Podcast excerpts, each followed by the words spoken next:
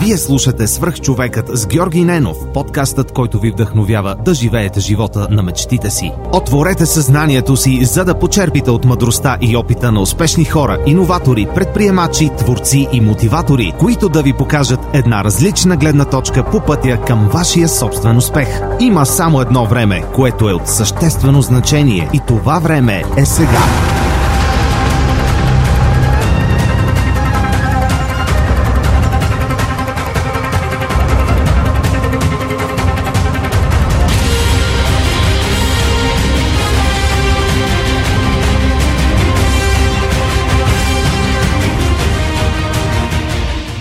Здравейте, приятели! Преди да започне днешното интервю, искам да ви споделя един имейл, който получих наскоро от Иван Найденов. Здравей, Георги! Пише ти за първи път. Доста харесвам подкаста ти. Открих го преди половин година и съм много доволен на това. Във връзка с мобата ти за обратна връзка за книгите в Storytel, ти казвам, че благодарение на теб се запознах и абонирах за приложението. Много съм доволен, че за 3 месеца прочетох над 8 книги, което е супер никога нямаше да си ги купи или да отделя времето да ги чета. Това е серията Милениум от 6 книги, автобиографията на Ричард Брансън, както и Сапиенс но Ювал Ноа Харари. Започнах и записките по историята на България от Стефан Цанев. Сапиенс ти го препоръчвам, ако не си го чел. Иван явно е слушател отскоро и не знае, че Сапиенс е една от любимите ми книги. Искам да му благодаря за това, че сподели обратната си връзка за Storytel и това как Storytel и аудиокнигите му помагат да променя живота си към по-добро. А сега отиваме към следващия епизод на Свръхчовекът.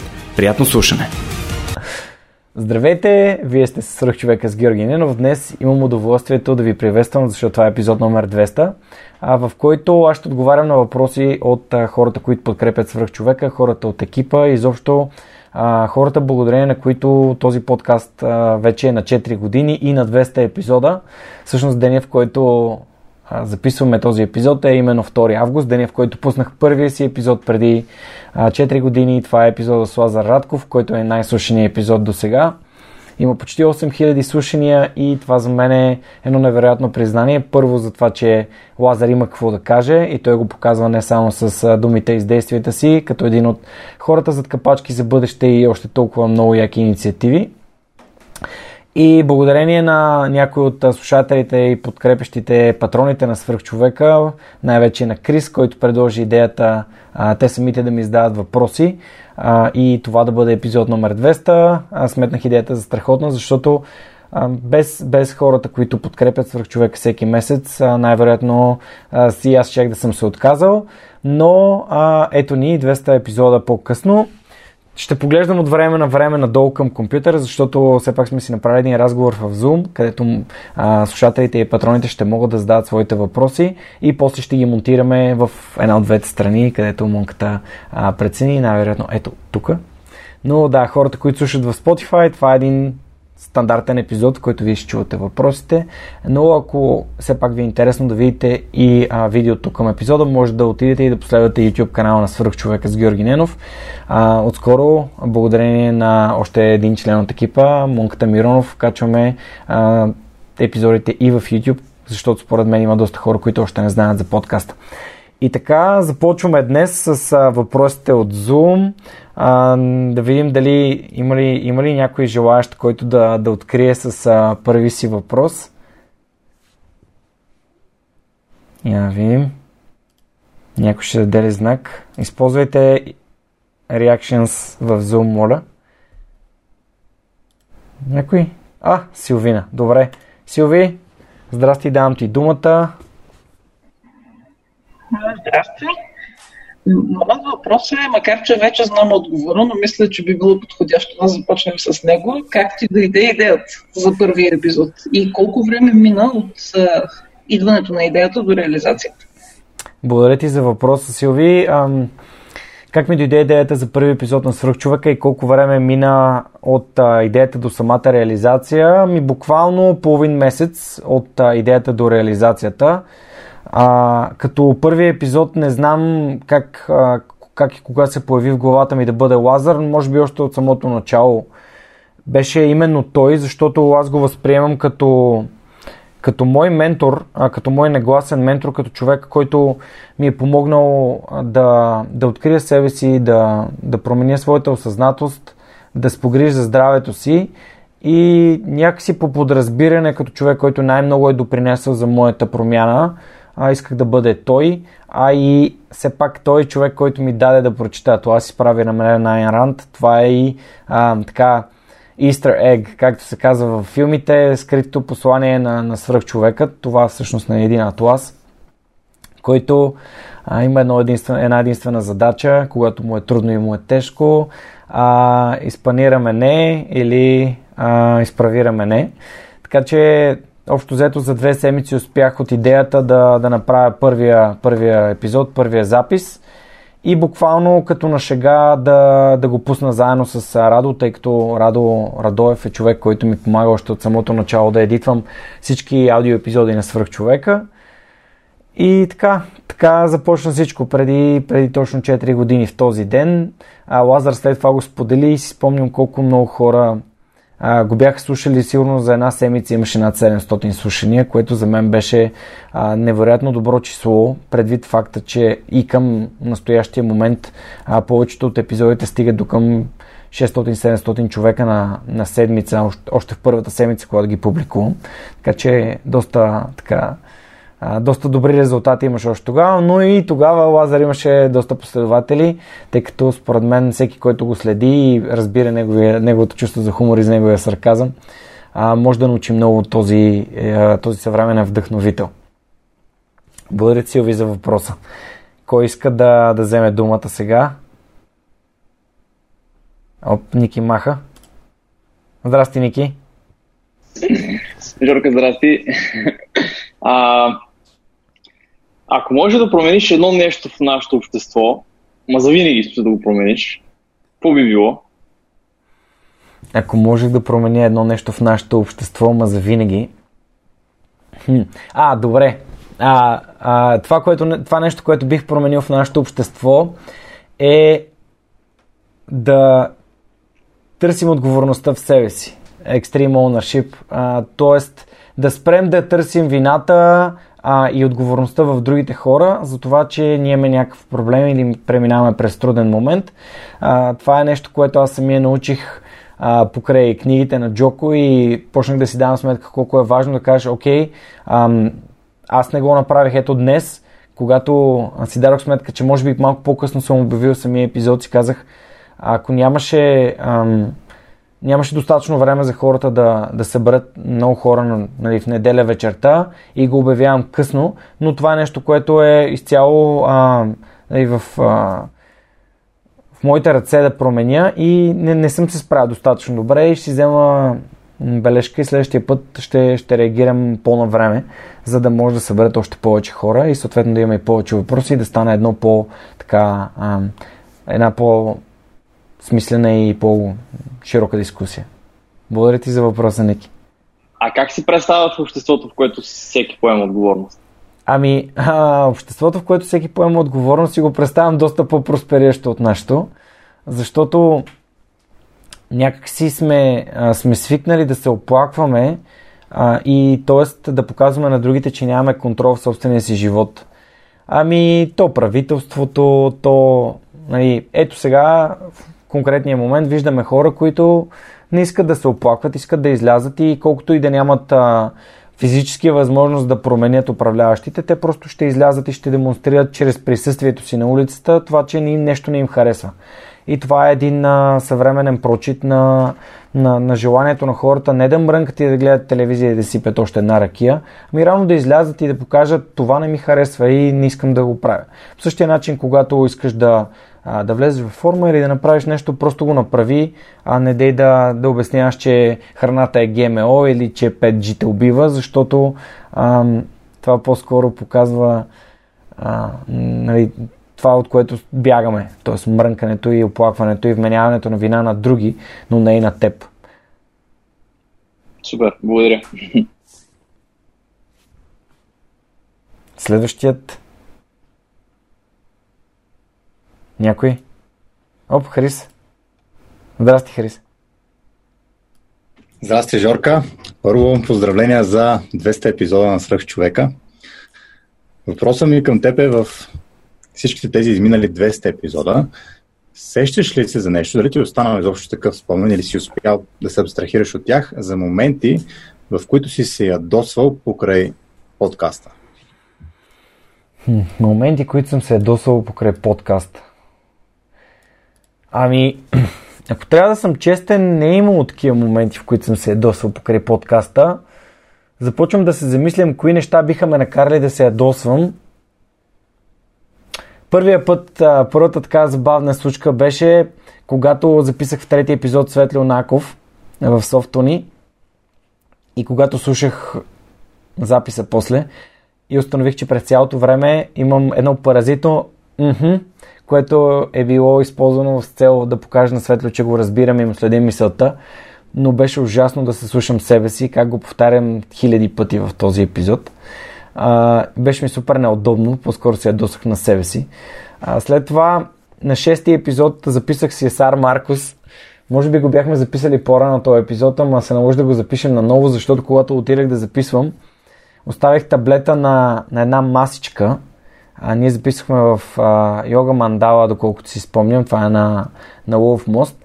И беше доста слънчево и по едно време се оказа, че таблета е прегрял и си изключил.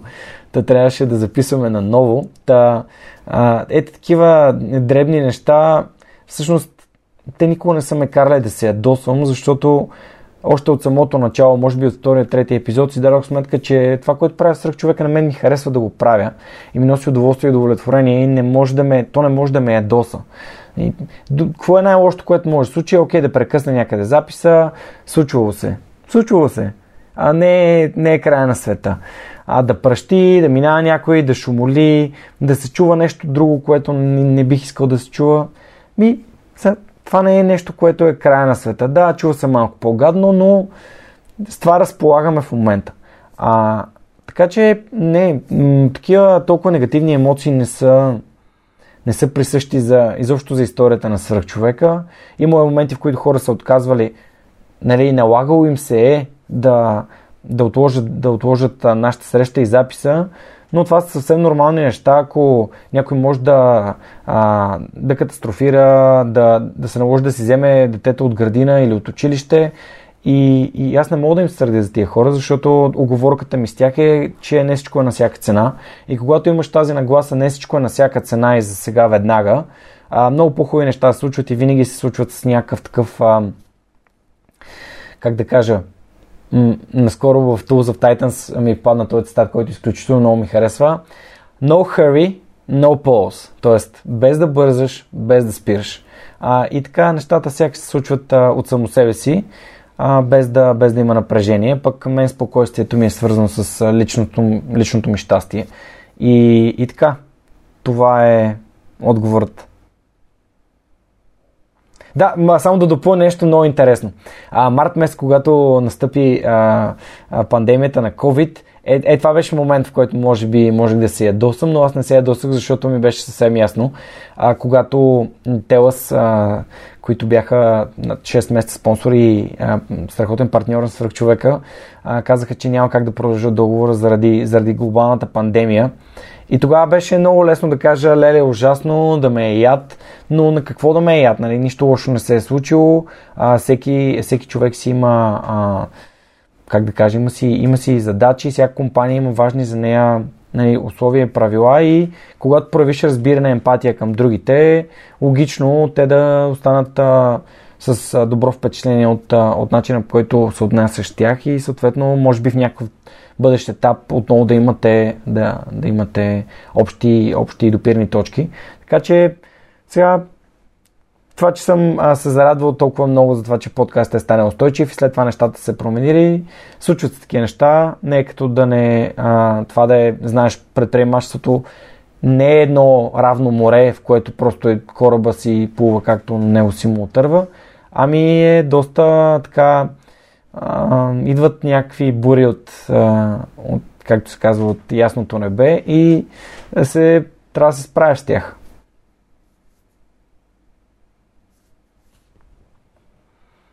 Кой иска думата сега за следващ въпрос? Наско. Здрасти, Насе. А, по-скоро това беше нали, поздравление за това, което каза, но ако трябва да задам въпрос към тебе, то би бил такъв, понеже на мен са ми го задавали, мисля, че е редно да го задам и на тебе. Имал ли си моменти в началото, в които си искал да се откажеш поради една или друга причина с подкаст? Някакво затруднение? Ами, не, не мисля, че има момент, в който съм искал да се откажа. Може би защото самата ми нагласа от, съм, от началото беше а, това, което прави, има нужда от критична маса съдържание. И докато минат година-две, това буквално беше формулирано в главата ми, докато не минат година-две, няма нужда да очаквам каквото и да е, че ще се случи в подкаста. Буквално. Тоест не съм очаквал нито а, някакви партньорства, нито някакви други, как да кажа, а, възможности. А пък реално на, може би на десетия епизод, може би даже нямах 10 епизода, когато Жоро Малчев ме свърза с успелите, след което а, Иво Везенков от а, BIT тогава ме покани да ме интервюира, след това ме поканиха от а, България On Air и буквално след още, може би нямаше една година, откакто подкаста а, съществуваше и вече случваха някакви хубави неща. И в контекста на, на очакванията, когато нямаш очаквания, когато правиш нещата за удоволствие и защото те кефят, а, резултатите са винаги положителни. Те винаги те зареждат и ти показват, гледай колко, колко яки неща се случват, защото а, ти не си създаваш някакви супер, супер високи очаквания. Това нали, съм го споделял много пъти и смятам, че м- децата не случайно са много щастливи, защото нямат очаквания и когато нещо им бъде дадено и когато получат някакъв подарък, а, те, те, те са безкрайно щастливи, колкото и малък да е той. И, и затова по-скоро не съжалявам, просто и не мен ми беше странно, мислех си, че ще се откажа, защото това съм го имал в други неща. Първата ми работа, втората ми работа, попадам на някакви места, правя нещо, това не ми харесва, не искам, не се чувствам добре тук, а във връзките си ми се е случвало, а, не съм щастлив, нещо, нещо не е наред. И, и един вид си казваш в един момент, абе в мен ли е проблема, аз тук не мога да продължа да правя едно и също нещо достатъчно дълго време. Обаче истината е, че винаги намираш тази връзка, този проект, а, това нещо, което когато го правиш, а, ти го правиш е така, защото ти харесва и, и резултатите са, те сякаш идват от само себе си и свърх човека е именно такъв проект. Благодаря. Меси, Насе.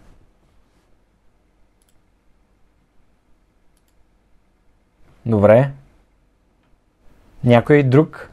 Или да мина... Оп! Рали и Крис. Ще дадем думата на дамата, разбира се. Благодаря ти, Крис. Здрасти. Здрасти, Рали. Така. А, честито да, и от мен за 200-та епизода. Много хубава работа си свършил през тези и години и епизоди. Продължавай се така да ни вдъхновяваш.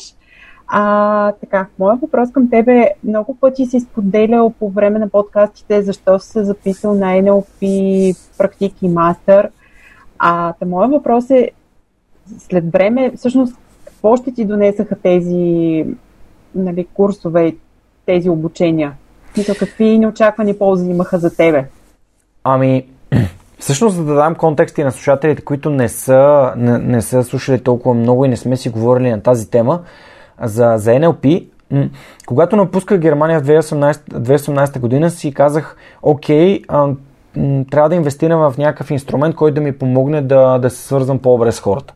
Тоест, нещо, което да ми помогне, аз обичам да общувам, но нещо, което да ми помогне допълнително, за да мога да задам по-добри въпроси, да създам по- по-качествени взаимоотношения с, с хората, с които, с които сядам и чието истории така ставам свидетел и с които си говоря за именно с техния вдъхновяващ пример.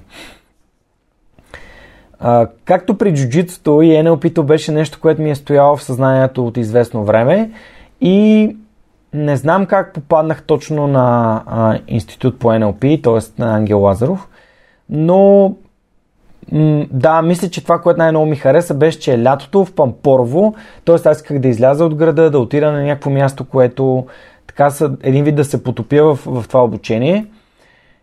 И отирах на практика с нагласта просто да, да науча а, повече за, за NLP като стратегия за комуникация. А, неочакваните и непредвидените ползи бяха, че първо създадох, а, може би 10-15 нови приятелства, едно от които после прерасна в работа за 6 месеца, а, друго прерасна в а, а, много добри взаимоотношения, които имам с, а, а, с, с хората, с които съм бил, просто наистина едни, нови приятели, а пък на мен това да разширявам средата си винаги ми е било а, така, една от най-готините и така непринудени ползи на всичко, което прави, на всички обучения, на които отида. NLP-то всъщност много сериозно практика ме, ме насочи към мен самия. Тоест навътре към мен, защото а, има, има много неща, които ние носим в себе си и не си даваме сметка за тях. Много рядко работим с себе си, много рядко си даваме сметка за, за моделите, които имаме наложени, за ограниченията, които имаме и за, нещ... за, за това самите ние да се саботираме в нещата, които правим. Ови, а, реалността е такава, че това неминуемо се случва. М- ние самите, без да го съзнаваме, дали заради детството, дали заради времето, което сме прекарали в училище или с приятелите си, просто по някакъв начин си, си пречим. А, едно от най-яките неща, които ми се случи на, на, на, на този практик беше, понеже участвах в три позиционно описание, това е много интересно упражнение, където трябва да, да си говориш с някой човек, с който имаш конфликт, да седнеш на неговото място, да се държиш като него, след което да излезеш отстрани и съвсем неутрално да един вид да наблюдаваш комуникацията между двамата. И аз разиграх една случка с баща ми и това наистина много силно ме така, то ме разстрои и наистина ми, ми подейства доста, ам, доста силно. И като се върнах от практика, всъщност си дадах сметка, че това е било аз съм работил със себе си през цялото време. А мастера беше... А, исках да видя колко по-хубаво това може да стане. Защото а, мастера реално ми даде наистина повече инструменти. Там се говори за метафори, метапрограми, а, начина по който можеш да работиш с а, убежденията на хората и да ги изкарваш от тия убеждения. А, там вече по-скоро бяха самите инструменти, но там имаше още една група от 10 души, които а, наистина са вдъхновящи. Ако не бях отишъл на NLP Master, съответно най-вероятно нямаше ще запознае с теб, рали. Така че а, а, съдбата е нещо много интересно. И, и така, да, NLP-то просто практик ми помогна да открия повече и да познавам по-добре себе си, а мастера всъщност ми помогна да, да разбира малко по-добре как другите разсъждават и какъв тип въпроси мога да им задавам, за да ги изкарвам от, от техните си убеждения и разбира се а, новата среда, която за мен винаги е абсолютен бонус за всичко. Супер, благодаря ти за въпроса, Крис. Здрасти, Жорка. Честити 200 епизода. Привет на всички. А, аз имам няколко въпроса. А, първият от който е как е, какво е ежедневието на Георги Ненов, на свръхчовека в а, по време на епидемия, пък по-скоро преди нея, понеже тогава, тогава беше нашето ежедневие. Супер. Благодаря ти, Крис, за въпроса. Първо ти благодаря за това, че а, за идеята да, да го направим така епизод номер 200. Епизод номер 100 беше с четирима души, които безкрайно уважавам. Никола Томов, Сашо Николов и Стоине Василев.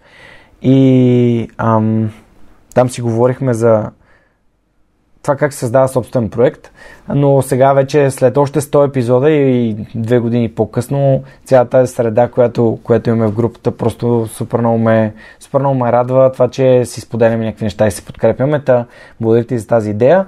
А ежедневието ми преди и по време на пандемията ми ежедневието ми е следното. Първо, а, целият ми живот а, се върти от около едно много важно нещо, едно единствено приложение и то се нарича Google календар. А, ако нещо не е в Google календара, не го правя. Тоест, ако си направя среща с някого и вие искате да сте сигурни, че сме се разбрали, а, питайте ме дали съм си я въвел в календара или ми питайте дали искате да ви изпратите, за да ми изпратите за да а, среща в Google календар, за да нали, съответно това е, може би, един от първите уроци, които научих от свръхчовека. Забий пирон в календара, ако искаш да срещнеш с някого. Не му казвай, хайде евентуално да запишем епизод на свръхчовека, а му кажи, добре, в кой ден и час ще бъде удобно за теб. когато човек каже ден и час, съответно нещата са много по-вероятни да, слушат, да се случат. Това е съвет, който съм дал на Миро Филков, да си оговаря винаги точни ден и час за хората, с които ще записва.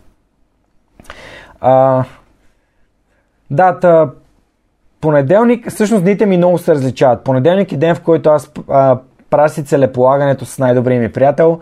За 3 часа, веднага след тренировката ми сутрин в 7.30 отивам на джуджицу. След това от 9 часа сядаме на, а, на закуска и кафе с Дани да, да си определим целите за седмицата и задачите, които са ни по системата на приятел за цели. Горе-долу към обяд, когато приключим.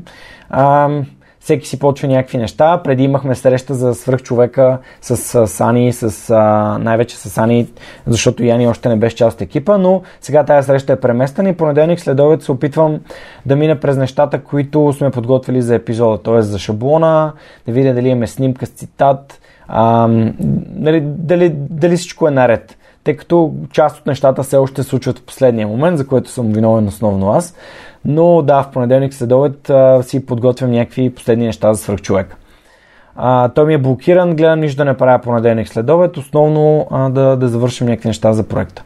Вторник сутринта имам мастермайнд среща, след нея а, имам обикновено среща с моят терапевт, което преди пандемията беше на живо, след това беше онлайн.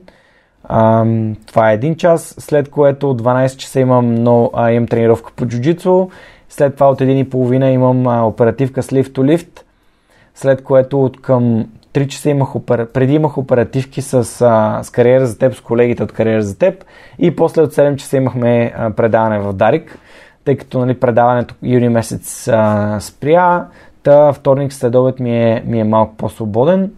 Ам, опитам се да, примерно, да си сложа някаква среща там или ако нещо има за довършване, да, да си го довърши тогава. Сряда ми е неработен ден. Сряда се опитвам сутринта да отида на тренировка и след това повечето време или да чета книга или да правя някакви неща, които ме разпускат. Най-вече защото а, когато се подготвяш понеделник и вторник за, за някакви неща, а, просто в сряда, в сряда прегарям, особено ако се сложи някакви 3, 2 или 3 срещи и тогава съответно мозъка ми тотално спира. Та сряда е ден, в който се опитвам да не се, да не се товаря. А, четвъртък и петък са ми дните за срещи, дните за записи, сега, че защото записваме и видео, а, се налага да записваме събота и неделя, също защото има още, още един човек, който е ангажиран в това, и това е Монката. И всъщност, да, четвъртък и петък основно, основно правя срещи и записи, като там тренировките сутрин а, си остават. Напоследък, последната, може би половин година се опитвам, като изключиме, когато залата беше затворена, се опитвам да правя 5 тренировки на джуджитото седмично и все пак в сряда е време, което прекарам с неда вечерта, тотално, нали, след като тя свърши работа, а, защото а, сякаш не ми стига времето, което да, да споделим заедно, въпреки че сме вкъщи а, през повечето време. Все пак един си работи по неговите неща, а и другия си работи по, по подкаста и по, по лифт-лифт. Но основно разликата в а, разликата, когато дойде пандемията, беше, че докато залите бяха затворени, се наспивах, спях малко повече. И да, и в един момент си дадох сметка, че а, не можем 5 дена да стоим затворени в една стая и е хубаво аз време на време да ходя до офиса, където съм самичък, нали, е абсолютно безопасно. Та, това беше основната разлика. Просто всичките ми срещи и спешните ми, спешните ми срещи на живо просто спряха и това ми освободи така малко време за почивка. Супер. Окей, okay, благодаря за отговора. И ако имаме време да питам още едно нещо. Да, давай. Откакто те слушам, винаги ми е било интересно, постоянно казваш, че си проактивен, търсиш курсове, слушаш постоянно книги, четеш книги. А, откъде намираш а, този целият извор на, на информация? От, откъде подбираш, а, откъде намираш, може би, първо, а, всички тези курсове, за които, за които, на които ходиш, които посещаваш? И, и всички тези книги, понеже морето от информация нали, за книги специално огромно. Да, така е. А, всъщност, контекстуално е.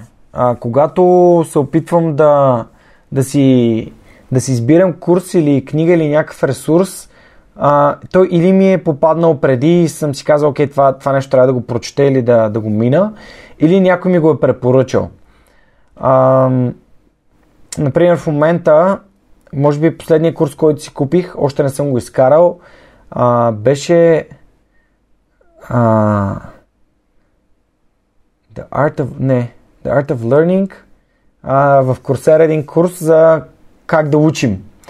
И това, защото си зададах въпроса, окей, струва ми се, че напоследък не мога да запомням разни неща. И, и всъщност предишните неща бях свързани с навици. Имаше примерно няколко месеца, а, където почнах за Atomic Habits, а, the, uh, the Habits of the High Performing Habits на Брендан Бършард книгата. А, всякакви такива книги, които, които са свързани с навици. Общо взето, влизам в някаква ниша и почвам да си, да си ровя в нея. Като повечето неща вече са ми препоръчвани или са книги, които, или курсове, които аз знам и съм чувал за тях.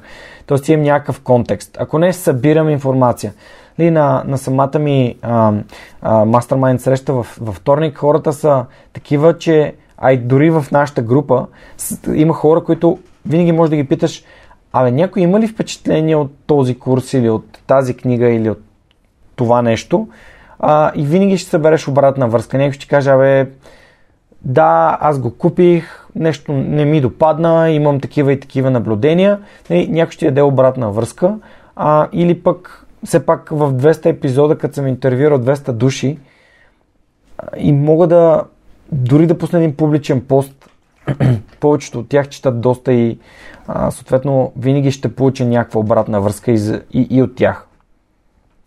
Така че опитвам се да, да филтрирам и да сортирам нещата, които, които чета.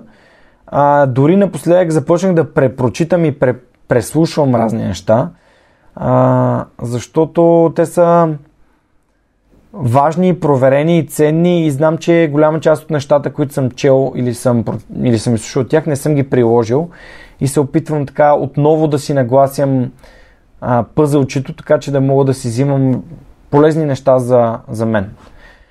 Аз обичам да казвам, че като слушам един подкаст, дори 10 пъти да го слушам, всеки път си взимам нещо ново от него. За аудиокнигите и изобщо за книгите това въжи с а, същата сила. Окей, okay, добре, благодаря. Аз благодаря. Някой друг? Да даде знак. Оп, Ники, искаш да зададеш още един въпрос? Слушам те. С тебе сме си говорили не веднъж и два пъти за BGG. Да. А, и как се чувстваш, нали, генерално ти дава по-голяма увереност. Как увереността, която си получи от джиу се пренася в свръхчовека в последствие? Всъщност, пренася ли се по някакъв начин в свръхчовека? А, дали увереността, която съм натрупал от джуджитото се пренася в свръхчовека и пренася ли се? Аз мисля, че по-скоро обратното. А, от към увереност, ти тази увереност, ако не я носиш в себе си и не си сигурен, че ти си способен да научиш разни неща или да, да се поставиш в ситуации, в които да, да намериш решение, а, нали, е малко, малко по-трудно. А, но джуджицу ми дава увереност, когато съм навън, когато а, м, нали, съм сред хора и когато съм няк... близо до някакъв такъв а, по... Не, не мога да кажа конфликт, защото не съм попадал в такива ситуации, не знам нали, реално дали би, дали би ми помогнало, но примерно шофираш, някой ти свири и някой нали, инициира някакъв а, тип а, а, road rage, а, а, така, което е доста, доста типично за, за софийските улици. И вътрешно се чувстваш, виж сега, то човек, освен да ми свири, няма какво друго да направи. Мисля, някакси ти знаеш, може да се защитиш, дори най-базовите неща в, във всяко едно бойно изкуство биха могли да ти дадат инструмента да, да защитиш себе си, своя живот и този на, а, на на, път, на спътниците в колата. Разбира се, нали, не говорим за, а, нали, за използване на оръжие и друг тип агресия, но а, ако някой реши да на саморазправа, ти си много по-компетентен а, и, и знаеш какво, какво следва да направиш, ако, ако нещо, се, ам, нещо се случи. Та, по, този, по този начин просто си по-уверен и по-спокоен, че можеш да се защитаваш. Защото в наши дни никой никъде не те учи а, как да постъпиш, когато някой е агресивен спрямо теб, а спрямо приятелите ти, спрямо приятелката ти. А, и съответно това може да доведе до много, а, как да кажа, много неприятни ситуации. Преди няколко седмици с Марин, а, той е в разговора днес, а, бяхме в Борисовата градина а, на разходка и минавайки покрай а, градинката с слончето, едно дете удари шамар на друго дете и то падна. И а, бащата на това дете, което беше ударено, дойде и наби шамар на другото дете. И това беше някаква така ситуация, в която много бързо ескалира, защото аз замислих, сега ако бащата на това дете гледа и той наистина гледаше и дотърча и почнаха да се а, боричкат, но това са хора, които очевидно нито един от двамата никога не, се, а, не е попадал в а, такъв в ръкопашен бой в живота си, защото те реално те нямаше нищо, нищо подобно на бой. Нали? Това беше просто някаква саморазправа от типа на нали, повишаване на тон, дърпане на ръце и такива неща. И ако се беше стигнал до някакъв тип а, а, нали, бой, съответно аз трябваше да се намеся там, защото не можеш да гледаш двама души, които се налагат и да, да не постъпиш по никакъв начин и да, да стоиш отстрани да ги гледаш. Така че от гледна точка на това да можеш да реагираш спрямо ситуациите, в които попадаш, смятам, че бойните изкуства, дали е джуджицу или нещо друго, са абсолютно ам, задължителни, най-малкото за, за базови умения за самозащита и за това как може да деескалираме някаква ситуация и а, как да си отстояваме собственото здраве и това на нашите близки. Супер! Благодаря ти много и поздравления за епизод 200. Мерси, Ники. Пожелавам и на невидимия футбол минимум 200 епизода. Минимум. Дай Боже. Благодаря ти. Някой? Ако желаеш, имайте преди, че сте на... Оп, Ани, Ани дига ръка. Добре. А долу в Reactions, в реакциите на Zoom, може да, да цъкнете някаква реакция, защото сте ми на три екрана, а лаптопчето има много малък дисплей, съответно може да ви пропусна. Здрасти, Ани. Честито! Е, какво толкова? Супер много се вълнувам. Как така? Какво толкова? Това е 200 епизода. Да, да, ама за мен е като реално все едно записваме първия епизод. Толкова е естествено и нормално това, че някакси сме тук и си говорим и, и не, не знам, за мен наистина не е 4 години. Да, казваше Гати, аз не съм празнувал до сега нито един рожден ден на свръхчовека, обаче Еми, не си ли се вълнувал на първия епизод, на втория, на третия, на, на стотния, на 200? Някакво вълнение, защото на мен в момента сърчицето ми прескача. Толкова това, много се радвам. Това е много яко. Не знам, аз може би е свързано и с това с липсата на очаквания и с а, това, че всичко се случва супер естествено и не, ти, ти самата си ангажирана в проекта вече, не знам, една година. Ами, а, първо, аз а, ще минеме към въпроса ми след малко. Аз поне на епи, епизод 100 а, да кажа на всички, че епизод 100 е наличен а, в сайта ни, the superhumanpodcast.net и всеки, който има желание, може да го намери там. Ако дори да напише в търсачката епизод 100, може да го види.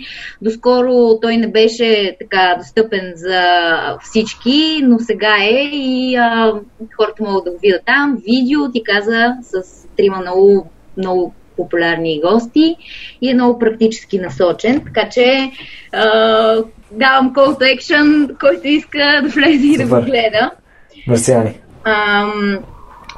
сега, м- моя въпрос, аз имам хиляди въпроси, но да започнем а, сега, само ед, за сега само един. А, какво а, означава за теб 2018 година? Какво означава за мен 2018 година? Ами,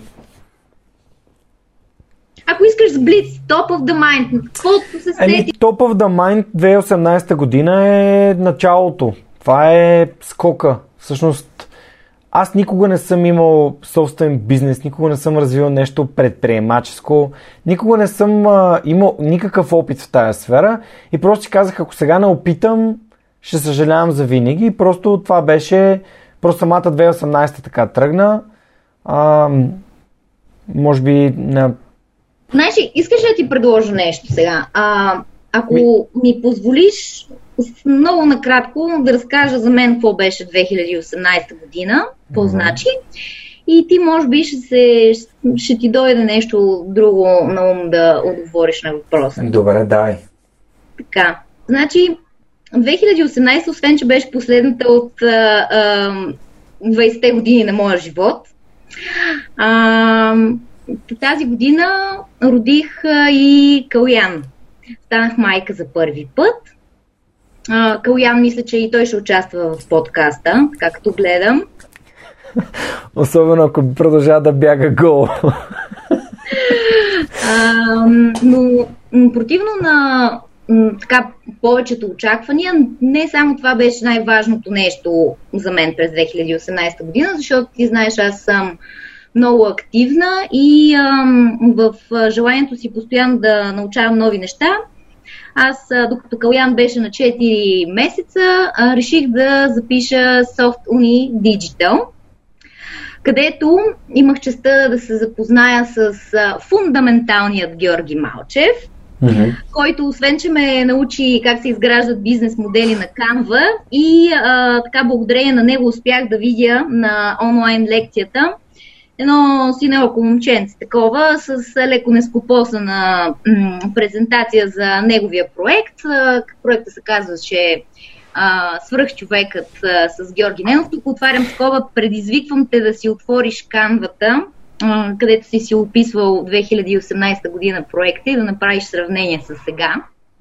Добре тогава за първи път а, научих какво е подкаст и много, много се вдъхнових от а, това, което правиш ти. Събрах кораж и а, водена от желанието не само да трупам знания, но и да ги прилагам на практика. А, и, и най-вече водена от желанието за някакъв принос. Принос е много важна дума в следващите неща, които ще кажа.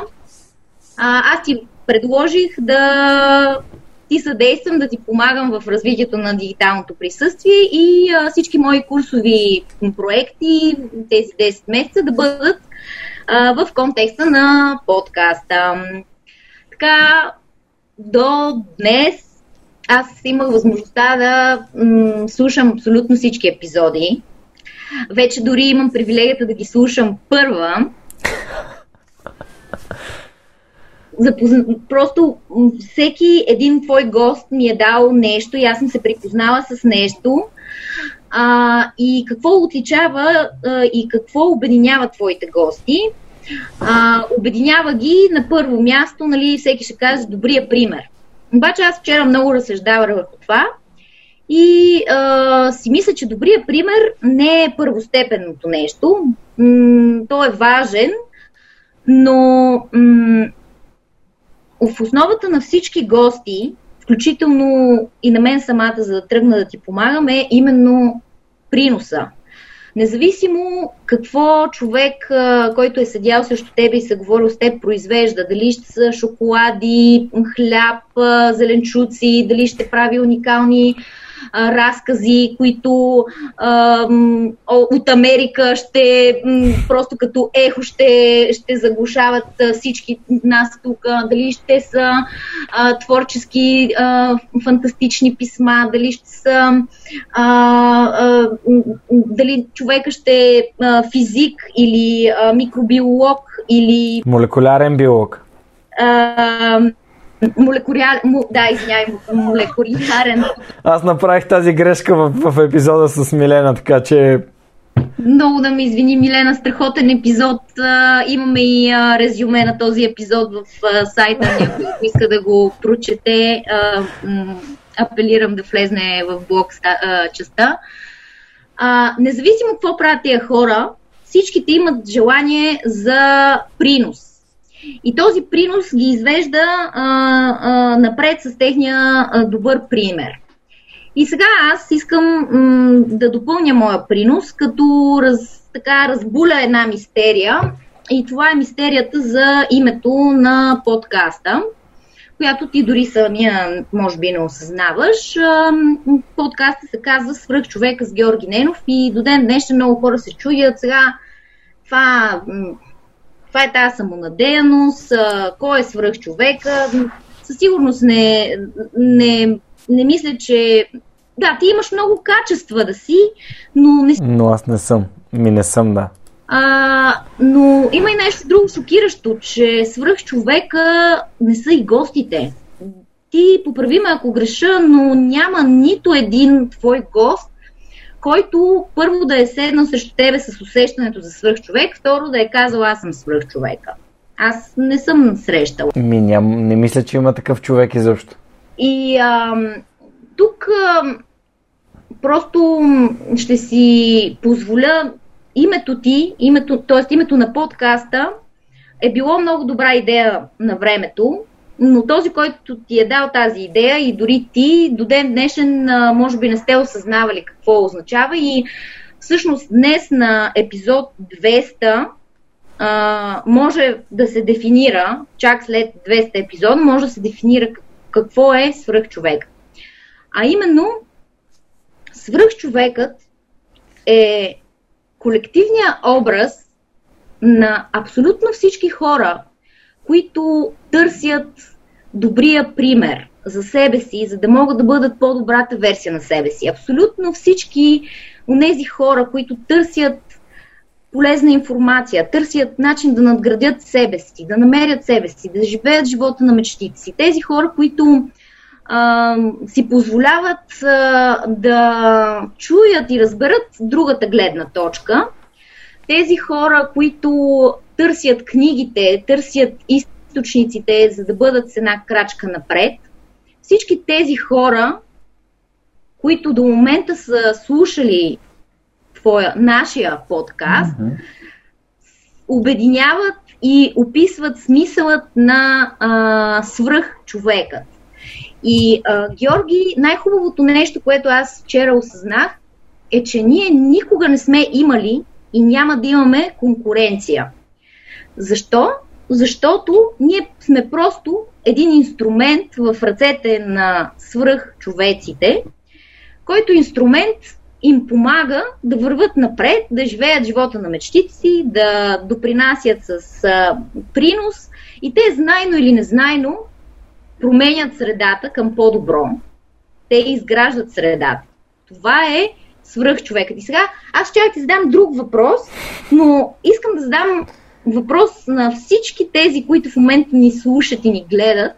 Дали до момента са осъзнавали, че вадейки си телефона всяка седмица да чуят подкаста ни, и не само подкаста ни, да прочитат някоя книга, да, да се запишат на някакъв курс, да вярват в себе си, да трупат увереност, да, да се, не искам да казвам борят, но да, но да изграждат в позитивна насока а, себе си и по този начин средата от себе си. Хора, вие осъзнавате ли, че вие сте свръхчовеците? И, и това ме кара да се чувствам толкова яко и въобще да не спирам да мисля и всеки ден да се събуждам с тази идея, как ти помагам на теб и как помагам на нашето общество и на патроните. Осъзнаваш ли колко е яко това? Това почна от 2018 година и 2018 година, освен че нали, станах майка, аз си промених тотално живота си. Аз смених професията си, а, насочих се, вече мога да работя от вкъщи, от Троян, от а, Връх Ботев, от къде ли не. И това е благодарение на, на, на теб. На мен самата, да, Точно така. но и, но и на хората, но и на хората, с които се обграждам и, и благодарение на теб, Георги, аз, ти си моя Лазар Радко. Благодаря ти, Ани. Та, мисля, че ти припомних какво е 2018. Да, така е. И не искам да го забравяш. Добре, обещавам. Забравяш по никакъв повод. Обещавам, благодаря ти много за хубавите думи, просто наистина ме трогна и а, някой път правим някакви неща, за които не си даваме сметка и те повлияват на другите и някакъв един, как да кажа, всякакъв божествен такъв начин, без да без да сме им помагали, реално им помагаме. И това е за мен, това е велико. Просто няма, не, мож, не може да се опише с думи. Имаше а... въпрос а, а, защо свръх човека не достига до... 10 пъти повече хора, това е на Христ въпрос, ще го прочита след малко. Не е нужно. Ще стигне до тези, до които... До които трябва. Сега не, не, не избързвай да ми, да ми даваш отговор. А, Ани, много ти благодаря, че, че се включи. Беше супер, супер емоционално и ценно за мен това, което ти казваш. А, за мен винаги, още от самото начало, когато интервюрах Радо, а, винаги е било време, а, винаги е било свърх е място, където искам да, да, да включвам хора, които обичат да правят нещата, които правят. И когато ти обичаш да правиш нещата, които правиш, а ти ги правиш с огромно удоволствие и удовлетворение. И а, сякаш така винаги съм си представил а, перфектния проект. Давай твоя въпрос и да продължаваме на това. Това ме избра! Аз съм сигурна, че е имало други хора, които ти предлагали да ти помагат или по някакъв начин нещо да направят, да работят с теб. Как така ме избра? Ами всъщност истината е, че освен теб имаше още, още един човек, който ми писа тогава. Само, че единствено от, твоя, от твоето съобщение имаше някакво такова... Имаше енергия на... Имаше проактивност. Ам, едното е... Някакси така го, така го почувствах. А, за мен лично това е това е велико. Не както и Яни а, от а, Smart Organic каза в епизода, много ме кевят хора, които кандидатстват за работа без да има обява. И, и, и това е истината, защото така виждаш някакви хора, които ам, не си спомням в къде съм го чел това, а, че няма смисъл да наемаш хора, които нямат атитюд, т.е. нямат а, нагласа. А, и че всякакъв скил може да бъде развит, всяко умение може да бъде развито. Така че аз искам да работя с хора, които имат желание, настроение и, и някаква правилна нагласа. Не искам да работя с някакви хора, които са гении в това, което правят, защото а, когато си много добър в нещо, ти имаш някакво его и а когато имаш его, а, обикновено комуникацията е доста трудна. И, така че 200 пъти бих избрал да работя с теб, човек, който иска да се развива, който е надъхан, мотивиран, проактивен, иска да прави някакви неща и да, да става ам, по-добра версия на себе си, отколкото някой да ми каже, аз съм топ фейсбук маркетинг експерт, аз ще направя всичко, а, защото когато му кажем, а това не ми харесва или примерно има правописни грешки в този текст и той ще ми каже, бе, ти ли ще ми кажеш, аз съм фейсбук топ маркетинг експерт, нали разбираш? Така че маркетинг топ-топ експерт. А, това е. А, Благодаря. Нагласата и, и, и енергията не могат да се купят с пари и не могат да се развият. Благодаря ти, Георги. Аз ти благодаря, Ани. Добре, някой друг има ли въпрос? Еха, ние ставаме все повече и повече. Някой да даде или да помаха. Оп, Яни. Яни, добре. Вие сте се наредили. Давам ти думата. Чакай. Анмютната си. Да. Здрасти, Яни. Здрасти. Аз един въпрос го зададох в групата. Да, след, мал... след малко ще ги прочита. Добре. Първо и аз да благодаря, че съм част от екипа. Малко така се събрахме една след друга. Давай. И може би да разкажа набързо и аз моята история, понеже се вдъхнових от Тани сега, като я слушах. А, и аз ти писах на времето така, малко след нея всъщност се запознахме и започна цялата комуникация. Но при мен пък нещата се случиха много интересно, защото а, слушах, нали, първо слушах, като слушах епизодите и чувах само за Ана Мария колко е страхотна и колко добре се справя и как много ти помага. И викам, леле, това момиче трябва да се запознае с него и да работим заедно просто.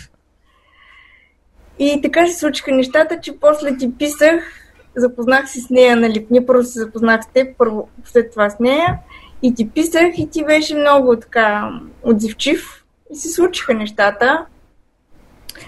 да работим заедно и по сайта, и по разни други теми, които така сега ти първа ще започваме. И се получи много добре, за което ти благодаря. И на нея всъщност. И така, и сега въпросът само, който ми възникна сега преди малко. Дали е моменти, когато си започнал в началото да правиш подкаста? Това според мен ще е полезно и за доста хора, които започват сега някакъв бизнес, може би стартират. И си си казвал, че нищо не се получава с подкаста и си мислил да се откажеш самото начало, още като си почвал. Яни, първо искам ти благодаря за безценния принос, който имаш към сайта. Хора, ако отворите за superhumanpodcast.net, всичко, което виждате е благодарение на Ани, на Яни, просто е... Аз съм... А, никога не съм си мечтал за по-хубав и по-добре структуриран и SEO оптимизиран сайт. А, просто наистина, всеки път, като си го отворя такъв... А, една усмивка се появява на лицето ми. А, въпросът е много готин. А, всъщност малко по-рано отговорих на сходен въпрос, а, но може би сам, самата ми нагласа, че никога не е имал някаква конкретна цел в главата ми, която да преследвам. Дали да са брой слушания, дали да са някакви харесвания.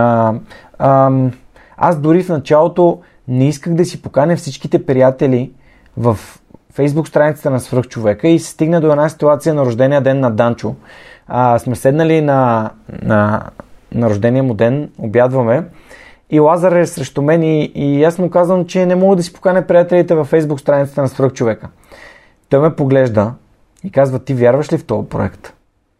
И аз му казвам, естествено. И той, еми. Та, когато вярваш в нещо, няма значение дали другите вярват в него.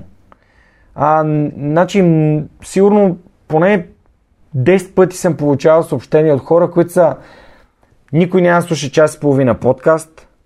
В България никой, няма да слуша, никой не слуша подкасти. А, не си губи времето. Нали, това е просто прекалено дълго. Направи ги в 5 минути. Това е епизод 200. Ако бях слушал какво другите хора мислят за моят проект, за моя формат – за каквото идея е свързано с това, което аз съм направил, сега нямаше да водим този разговор и нямаше да, той нямаше да достига до хората. Така че, вие, като създатели на каквато идея идея, бизнес или проект или както искате го наречете, сте единствените хора, които управляват кораба. И вие казвате как едно нещо трябва да изглежда. А, седих се наскоро, имаше едно много яко един много як цитат Dance like no one's watching, нали, танцувай така, че сякаш никой не те, никой не те гледа.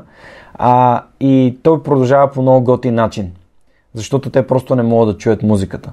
Така че, вие чувате музиката, така че танцувайте си по вашия си танц и защо не се съобразявайте с другите хора. Всички ще ви обясняват колко сте зле и как нищо не разбирате и това нищо няма да излезе от него, но докато вие го правите с удоволствие, а, с, получавате удовлетворение от времето и енергията, които влагате в него и то носи полза на вас, най-малкото или на вас и на другите, а, това нещо може да продължи за винаги. Така че това е за мен рецептата за да не, да не губиш ентусиазъм. Можех да започна да мисля за как да го монетизирам. Супер много хора ме ръчкаха да мисля за монетизация на проекта. Той нямаше и 10 епизода сигурно. Обаче ако бях започнал да мисля за монетизация и бях започнал да чувам откази и нета, най-вероятно изобщо нямаше да стигнем до днешния разговор. Тоест, а, не комерциализирайте една истинска идея и нещо, което обичате да правите. Правете го с цялото си сърце. материалният резултат ще дойде в последствие, когато започвате да помагате на хората по вашия си начин не дейте да, а, да превръщате правенето на пари в самоцел, защото няма да стигнете до никъде и ще се откажете. Това е а, моя опит, който идва от моя проект.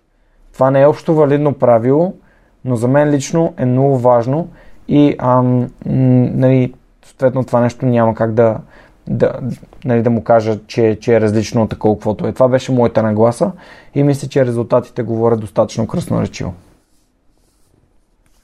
Благодаря ти, Ани, за въпроса. А, ня...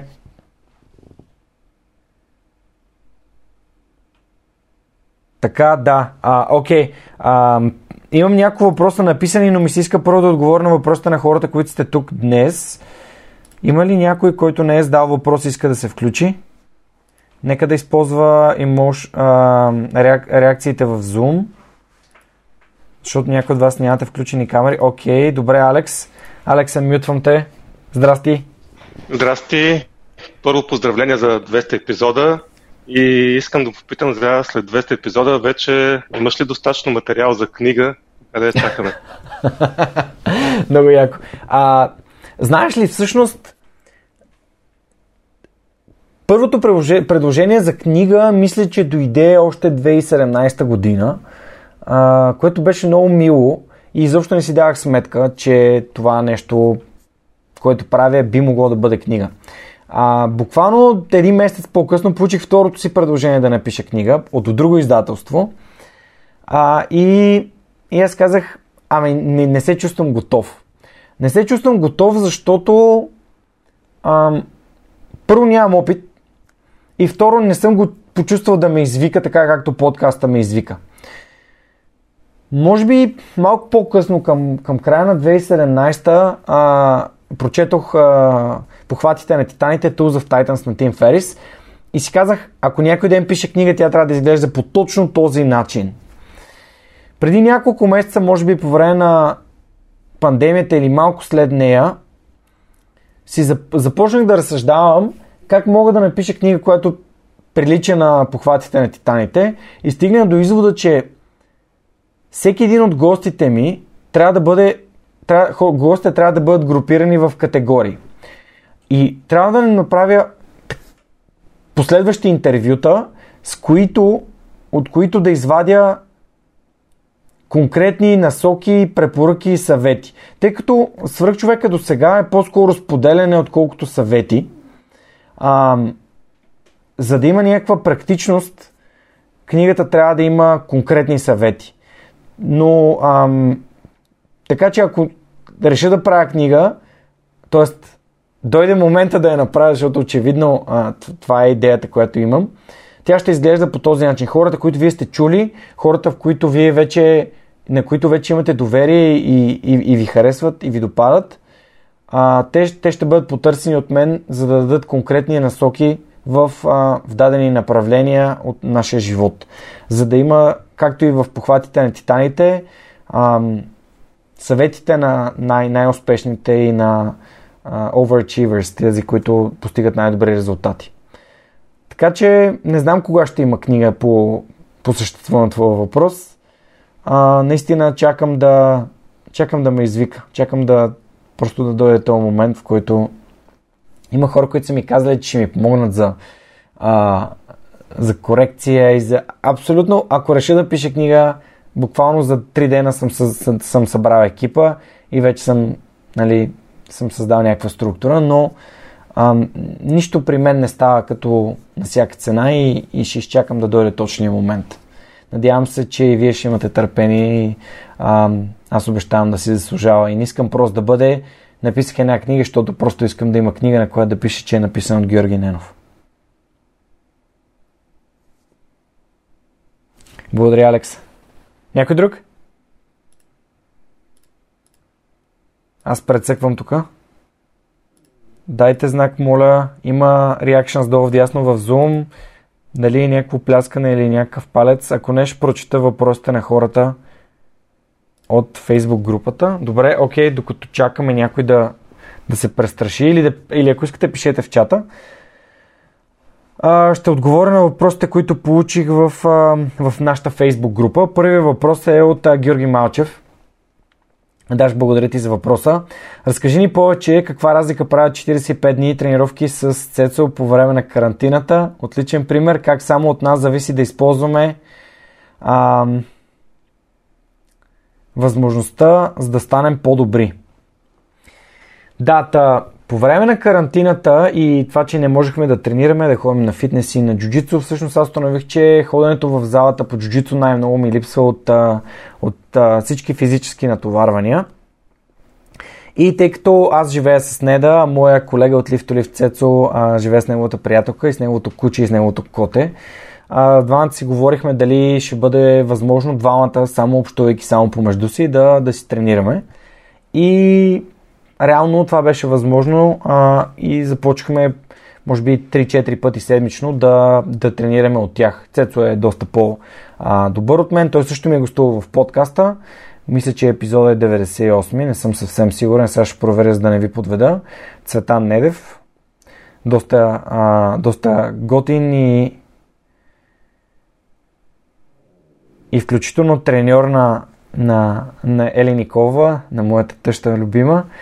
Цецо е много, много готин и син Колан в джуджитото. Тренировките с него всъщност ми помогнаха за може би за последните 6 месеца да получа последните два страйпа на белия си колан, което значи, че се подготвям в момента за изпит за син колан, което за мен е невероятен успех, защото за години и половина успях да от нещо, което никога през живота си не съм пипал а, и не съм изобщо, съм се, изобщо не съм занимавал никога с бойни спортове, да достигна до едно ниво, в което аз изпитвам абсолютно удоволствие от това да съм в залата и да се, ам, да се боря с другите, да играем, да, да минавам през разни позиции, да научавам нови неща за себе си.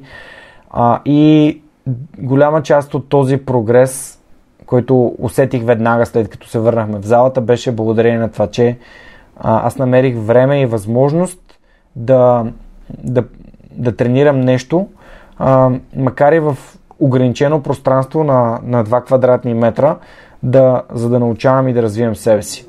Така че ам, аз от, от карантината излязох доста по-здрав, а, до, значително по, по-малко мазен и доста по-технически подготвен. И това е благодарение на желанието ми просто и на възможността да има с кого да тренирам. А, та, да, за един месец могат да случат много интересни неща в абсолютно всеки един контекст, дори а, ако може да общувате само с един човек, ако той е правилният човек. Втория въпрос, благодаря ти Жорка за този въпрос, много, много интересен. Енчо, кога ще има възможност да се срещнем заедно във Варна? Да, свърх човекът има, има слушатели и фенове навсякъде. А, а, Вели е в Сан Диего, а, Мими е а, мисля, че в Чикаго, не в Детройт, Мими е в Детройт. А, има, има фенове наистина абсолютно навсякъде и това е супер. За мен лично е изключително признание. Енчо е във Варна, а, създател на танцов център Енювче. Ако сте във Варна и обичате народните танци, а, потърсете Енювче и отидете да потанцувате с него. Всъщност, другата неделя на 9 август ще бъда във Варна и с Сенчо си говорихме да си направим една среща. Ако вие слушате този епизод и сте във Варна и е преди 9 август 2020 година, ще се радвам да си направим една среща и да се видим във Варна, за да, за да си поговорим. А, така, следващия въпрос. Разкажи ни, Весе Купанова. Весе, благодаря ти за въпроса. Разкажи ни какво за теб е сигурността. Като разбиране за сигурност, променило ли се е това? Във времето и как се свързва с свръхчовека. Какво е сигурност за свръхчовекът? А... Всъщност, тук не, не съм съвсем не съм съвсем сигурен а, за значението на който Весто влага в думата сигурност. Може дали е безопасност, дали е а, увереност, дали е нещо между двете. Дали е сигурността на това да, да останеш без работа и да пробваш нещо ново, което нямаш никаква идея дали, дали е твоето и дали изобщо ще донесе някакви резултати. Ам... Аз вярвам в вярвам в уроците и вярвам в това, че когато се наложи да направиш някакво действие, когато се наложи да тестваш нещо, когато се наложи да напуснеш работа, за да опиташ нова работа или а, нещо в този контекст – дори да допуснеш грешка, а, това е било за да научиш някакъв урок. И ако ти не го научиш, той ще продължава да се случва в живота ти. Та, за мен сигурността е, а, че няма нищо сигурно, всичко се променя и трябва да пробвам различни неща, за да, за да развивам себе си. Да развивам себе си и проекта си. Ако аз не се развивам, нито свръх човека ще се развива, а, нито а, това, което правим промени живота си за една година, а, това, което правим с Лазар в контекста на фитнеса. И ако аз очаквам от себе си ставам всеки ден все по-добър, то това е за мен си, нали, ултимативната или най- най-важната сигурност. Да ставам по-добра версия на себе си. Надявам се, че съм ти отговорил на въпроса, Веси. А, разкажи ни как се получи сътрудничеството с Телас и Storytel. А, Моника, благодаря ти за въпроса. Моника е нашия стажант, човек, който пише ревюта на епизодите. А, сътрудничеството с Тела стана много по много интересен начин. Спомням си, беше един вторник а, на оперативка бях в, а, в лифто лифт в колелото в ресторанта, което за жалост сега го затвориха. И получих имейл от Телас, а, от Еми, че много се кефят на това, което прави много биха искали да си направим среща. А, при което аз веднага изпратих имейл обратно и казах, че за мен ще е удоволствие да се, да се видим на живо и да поговорим. Това беше миналото лято и след тази среща те, те ми казаха, че много биха искали да работим заедно и да, да се асоциират с, с свръхчовека. И аз а, в тяхно лице видях един прекрасен партньор, който ми даваше абсолютно пълната свобода да, да продължавам да, да развивам проекта както аз съм преценил и, и, и да бъда така, да се чувствам подкрепен и че някой вярва в мен и в това, което правя. И от октомври месец 2019 година, когато подписахме договора, буквално това е един от най-щастливите дни в живота ми, защото не съм си представил, не съм си мечтал това нещо да се случи. А, никога. А, наистина, от, за, това са 3 години и половина, в които 3 години и половина, а, почти 3 години и половина, никога не съм си представил, че ще дойде някой и ще каже ние без крайно вярваме в това, което ти правиш, ще подкрепим. Е така, без, без оговорки, без условия. А, и това наистина ме... Пак се връщам на, че никога нищо не стана на всяка цена. Това е реално първия, първата компания, която а, дойде директно, а, проактивно към мен и каза, че искам, искам да работим заедно. Относно Storytel, връзката е благодарение на моята приятелка Майя Цанева, която ме свърза с Ани Клисарска. А, тя, тя отговоря за съдържанието в Storytel. Седнах, а, спомня си в Грино и че имах среща с Ани Клисарска и седнахме да си говорим. И тогава м- аз наказах на Ани, буквално първото ми изречение беше Ани, какво правите? Всъщност моите слушатели са перфектните ваши а, потребители на вашето приложение. А, и, и тя се засмя. И нали, то, то не изглежда много сериозно от, от моя страна да подхождам така, но след като във всеки един от епизодите, повечето от епизодите съм питал хора за книги, това е може би една от частите, които получавам най-много обратна връзка за, за нея а, в, в целия формат на подкаста. А, без никаква проверка на това, което казах, а, се оказа, че наистина просто услугата на Storytel е абсолютно а, перфектно а, пасва на това, което хората, които слушат свърх човека, правят в свободното си време. Харесват да, четат, да, да слушат аудиокниги, да четат книги а, и съответно а, това е услуга с изключително висока добавена стоеност за тях. И така, всъщност какво се случи? Казах им, дайте да направим една, една лендинг страница. Те казаха, добре, ето това е нашия шаблон. Казах, окей. Сложихме една снимка, променихме малко самото послание и почнах, почнах да я обявявам навсякъде.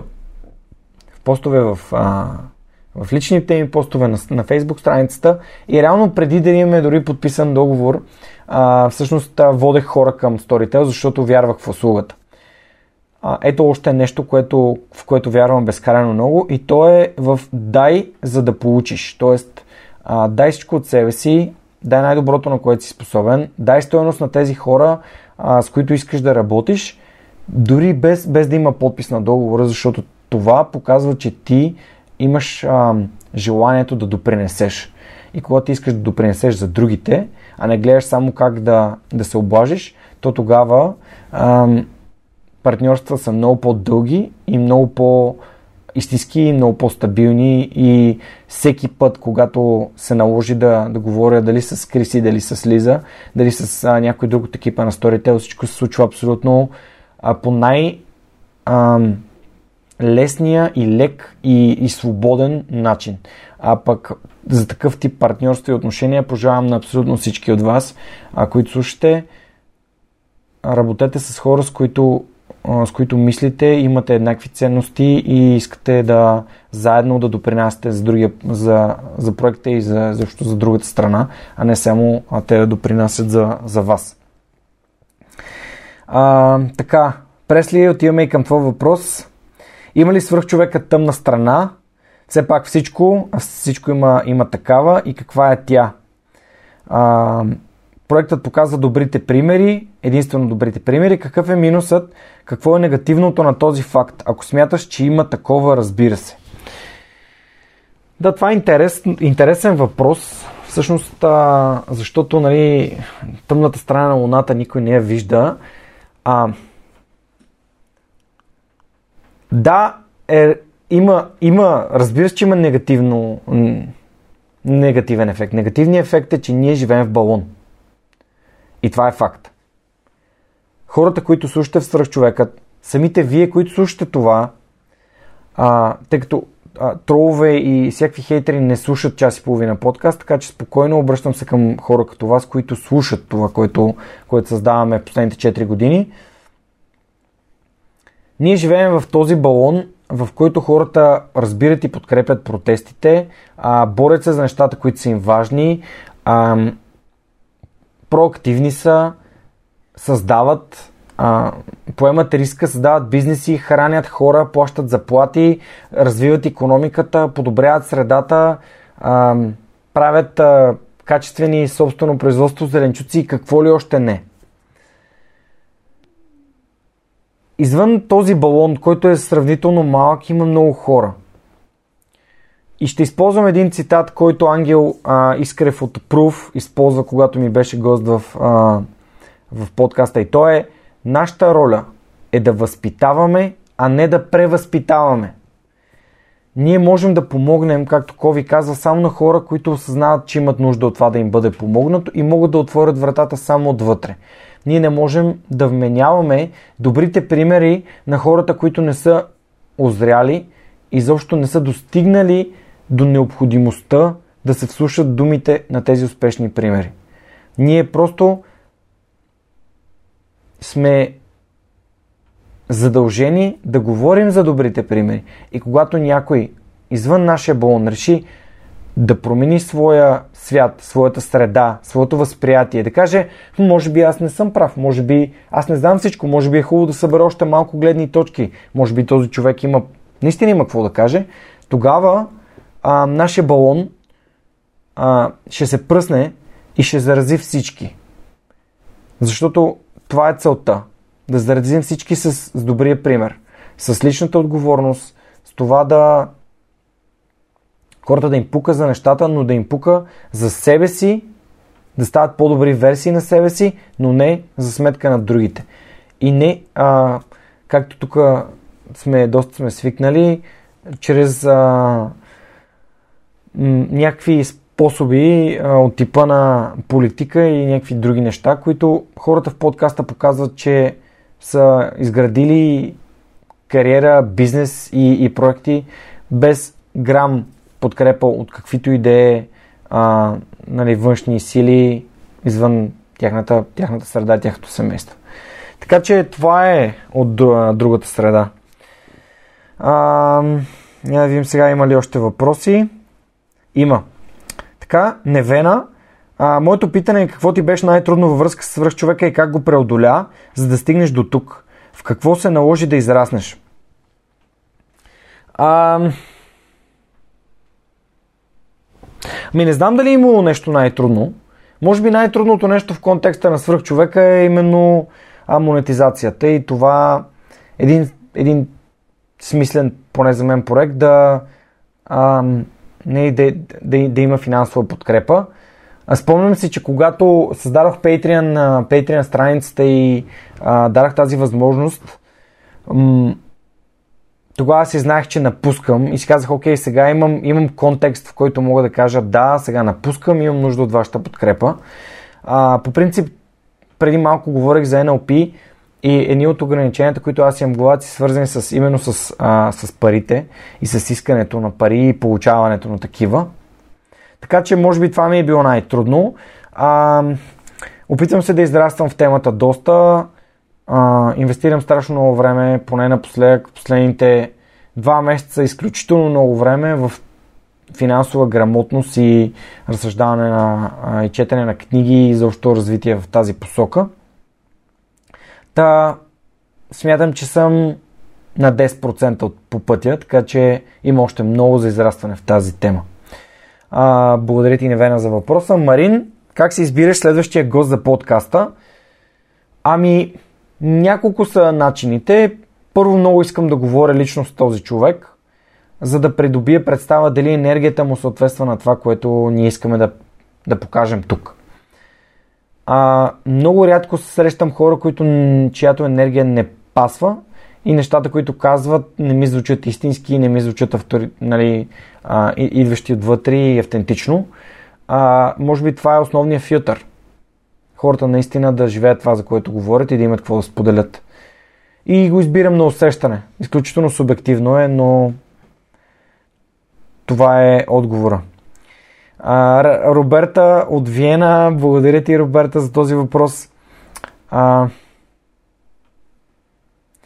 ти все питаш хората каква информация биха си дали, ако можеха да се върнат назад. Ситуацията в България е такава, че сме твърдо фокусирани върху бъдещето. Та, какъв искаш да, да е свръхчовекът от бъдещето? Как се е променила концепцията ти за свръхчовек през годините? Ами свръхчовекът от бъдещето искам да бъде... Искам да бъде непознат, тотално човек, за който никой никога не е чувал. А, винаги съм си представил учители в някакви села, които буквално ам, нали, образоват деца и, и, и хора, които реално променят света без никой да говори за тях. Ам, това е. Просто е, еволюцията на свръхчовека а, за мен е ултимативният момент на щастие, върховният момент на наслада ще настъпи, когато някой от вас, слушателите на свръхчовека, един ден излезе в, да кажем, някаква наистина глобална и а, въздействаща медия и а, изподели, че това, което е чул преди хикс години в свръхчовека, му е помогнало да промени живота си.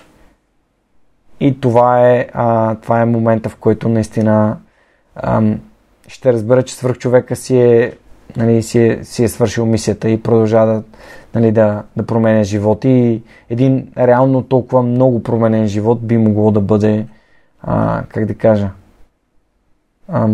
най- най- най-якото нещо, което може да ми случи е мечтая за, точно за такъв момент. А, как се е променила концепцията за свръхчовек? Еми тя не се е променила, просто хората, трупайки увереност, започнах и развивайки средата, започнах да, срещам се все повече и все по... М- как да кажа? Все по-познати лица. Все пак да интервюраш, например, Ани Ангелова, изпълнителният директор на Raiffeisen Bank а, в първите 10 епизода, просто не си го представях как може да се случи. Но за това се случи в а, 180 и някой епизод. Така че цялото това нещо показва, че аз самия се развивам като водещ, самия проект се развива като водещ, представ... пред... самия проект се развива сам по себе си. Да представите си какво би могло да случи след още 2, 3, 4, 5, 10 години. А, иска ми се някой ден да тук до мен или аз да съм при тях, да са хора като, като Тим Ферис, като Тони Робин, защо не? И това са хора, които знам, че мога да, да им задам интересни въпроси и те да достигнат до българската а, българската общност от хора, които искат да, да слушат най- най-успешните хора като Джеф Безос и, и Джак Ма. И не мисля, че това е невъзможно, дори напротив. А, какво би казал 34 годишният Георги на 18 годишният Георги? Оф, какво би му казал? Първо, бих си дал майсторството на... Ако може да се върна на 12 клас, бих си дал майсторството на, на Робърт Грин да я прочета. И, и по-скоро бих потърсил нещата, които бих искал да правя и които правя с удоволствие. А, може би пък а, журналистиката или надявам се журналистика с хубав морал а, е нещо, което е моето, съдейки по това, което виждам в подкаста последните 4 години. Но пък а, със сигурност нямаше да съм извървял стъпките, които съм извървял сега и да съм човек, който съм. Така че, както и моите гости казват, има неща, които не искам да променям, защото а, не знам дали версията на, на Георги променената би, би била съща като, а, като настоящата. И последния, а, имам два, два последни въпроса. Защо свръхчовекът не достига до 10 пъти повече хора? Хрис, това, това отново е твой въпрос. Ами всъщност, достигането до хора не е на всяка цена. Ам, за мен лично, както казах и преди малко, трябва свръхчовека да достигне до теб, а не ам, това просто да ти е някъде пред очите и непрекъснато да ти се навира в лицето. Знам, че хората сами трябва да отворят съзнанието си. Може би епизодът с Теодоси Теодосиев беше точно така, защото Фейсбук поста достигна до може би над 70 000 души, което за мен е абсолютен, а, абсолютен невероятен успех. А целта не е свърхчовека да, да достига до всички, а до тези, които имат нужда от свърхчовека.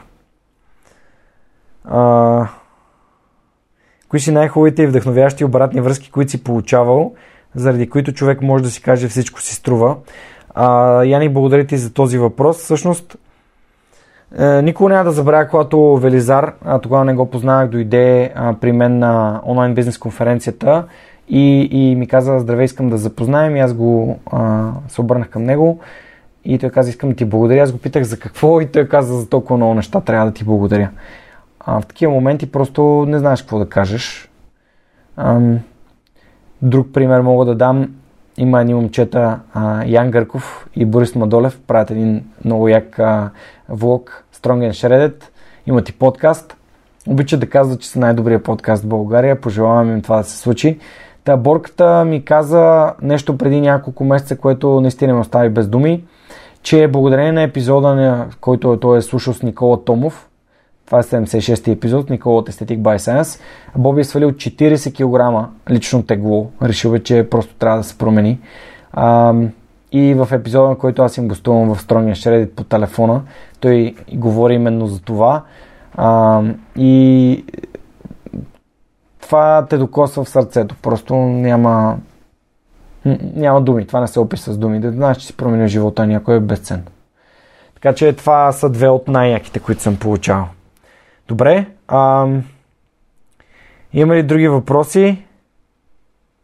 Така, Силви иска да зададе въпрос. Да, Цеца 86 епизод, точно така. Ще имаме ли епизоди с твои предишни гости? А, мислих си, а, има идея за втори проект, който се казва Ре, свърхчовекът като реплай на имейлите, но за момента той е на стендбай. А, така. Добре, окей. Някой да друг има... Ли? Питай. А, искам да те върна към въпроса на Рали, който преди малко тя зададе. Тя те пита относно NLP практик, какви ползи си открил за себе си, дали нещо те е изненадало. Аз искам да те питам същото за свърхчовек. Имаше ли нещо, което не очакваше, когато го стартираше? И сега на епизод 200 можеш да кажеш, че те е изненадало положително. Пък може и да не е положително, ти реши какво да споделиш. Ами, не знам, просто никога не съм имал очаквания за този проект. Реално, ам, за свръх човека, той реално се случва като, като дишането. Той просто е, поемаш си дъх, след това си издишаш, след това пак си поемаш дъх. То е нещо, което е съвсем, съвсем органично се случва. Нещо, което ме е зарадвало и неочаквано беше това, че повече хора ми казват, ти трябва да търсиш, партньорства, а, реклами, всякакви такива неща, пък ти самата знаеш, че те идват, те те, те, те търсят теб, отколко, а не, а не обратното. Така че това беше а, валидацията, че нещата винаги могат да случат по някакъв начин, който не е общо валиден. Просто неочакван, колкото и да неочакван теб, може да е в, в отрицателно, но може да е в положителна посока. Така че благодаря ти за този въпрос. Добре, а, Хрисис, а, понеже, Хрисис, чакай само секунда, ако някой друг не е задавал въпрос. Ако не ти давам думата. Някой?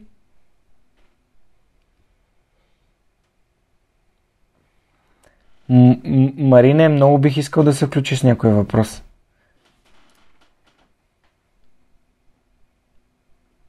Иво и Ники Василев. Понеже виждам, че сте тука ако искате, може да се анмютнете и който е готов да ми зададе някакво въпросче. Ако не, ето тогава ще дам на Хрис думата да, да даде коментар към неговия си въпрос. Благодаря ти, Жорка.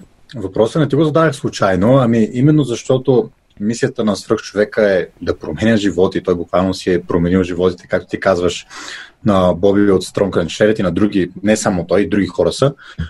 Затова моето мислене нали, да достигне до повече хора и затова да попитах защо не достига до 10 пъти повече хора, с цяло нали, да те провокирам. Естествено, че това беше нали, основната, една от основните цели. Но пък и сега, като те слушах, като спомена световно известни имена, нали, Тони Робинс, Тимати Ферис и така нататък, те не биха дошли в подкаст, който е с по-малка слушаемост. Тоест, те ти трябва тази слушаемост, ако искаш да имаш такива гости. Мислиш ли, че им пука? Мислиш ли, че?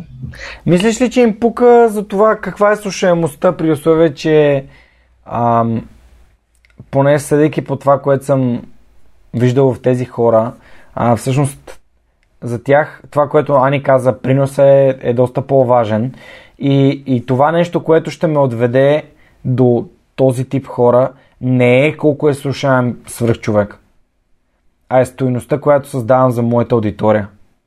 Факт, но те си на български, те са на английски. Те трудно биха разбрали. Те трудно биха разбрали, ако седнат да слушат.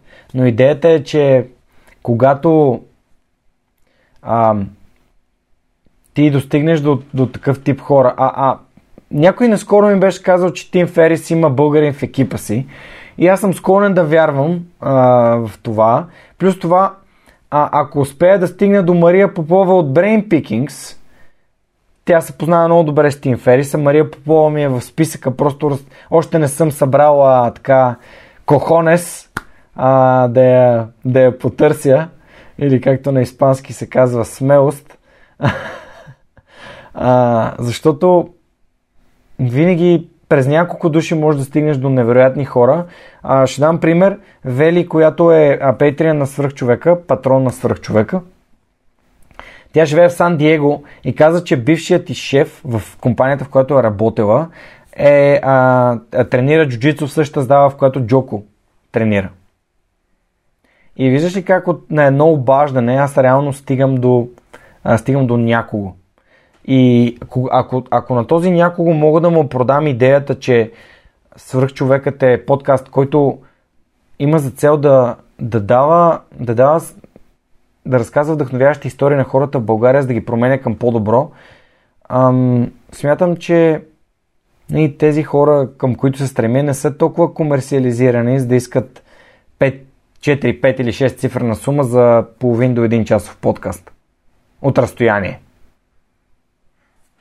Разбирам те за това, което го казваш, mm. че те могат да го направят и само заради целта, но идеята е, че според мен ще те улесни в това твое питане, защото надали целта е сега на свръх човека да има платени гости, а по-скоро хора, които нали, се асоциират с това и те идват. Разбира се. Платен, да. Така че не говоря изобщо за това, а просто да имаш голямата аудитория, която е много по-лесно да ги привлече, но също съм чувал само да ти кажа за Тони Робинс, за неговия екип или за хората, които му организират събитията, със сигурност една от главните жени е българка. Защото човек, който е, съм бил с него, пред мен е говорил на живо с нея, така че... Това е до, доста, доста интересно, така че защо не? Не знам име, но мога да проверя. Ами това би било прекрасно. Ето за пореден път стигаме до, до извода, че в, през групата на свръхчовекът се стига до доста интересни а, така, а, контакти и според мен това би било прекрасно и бих ти бил много, много благодарен, Хрис.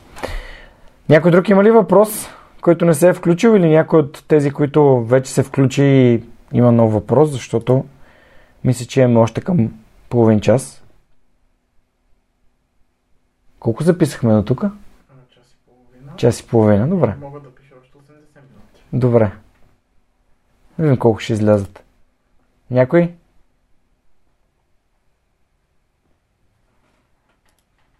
Хайде хора, не се срамувайте. Добре, Марински, давай.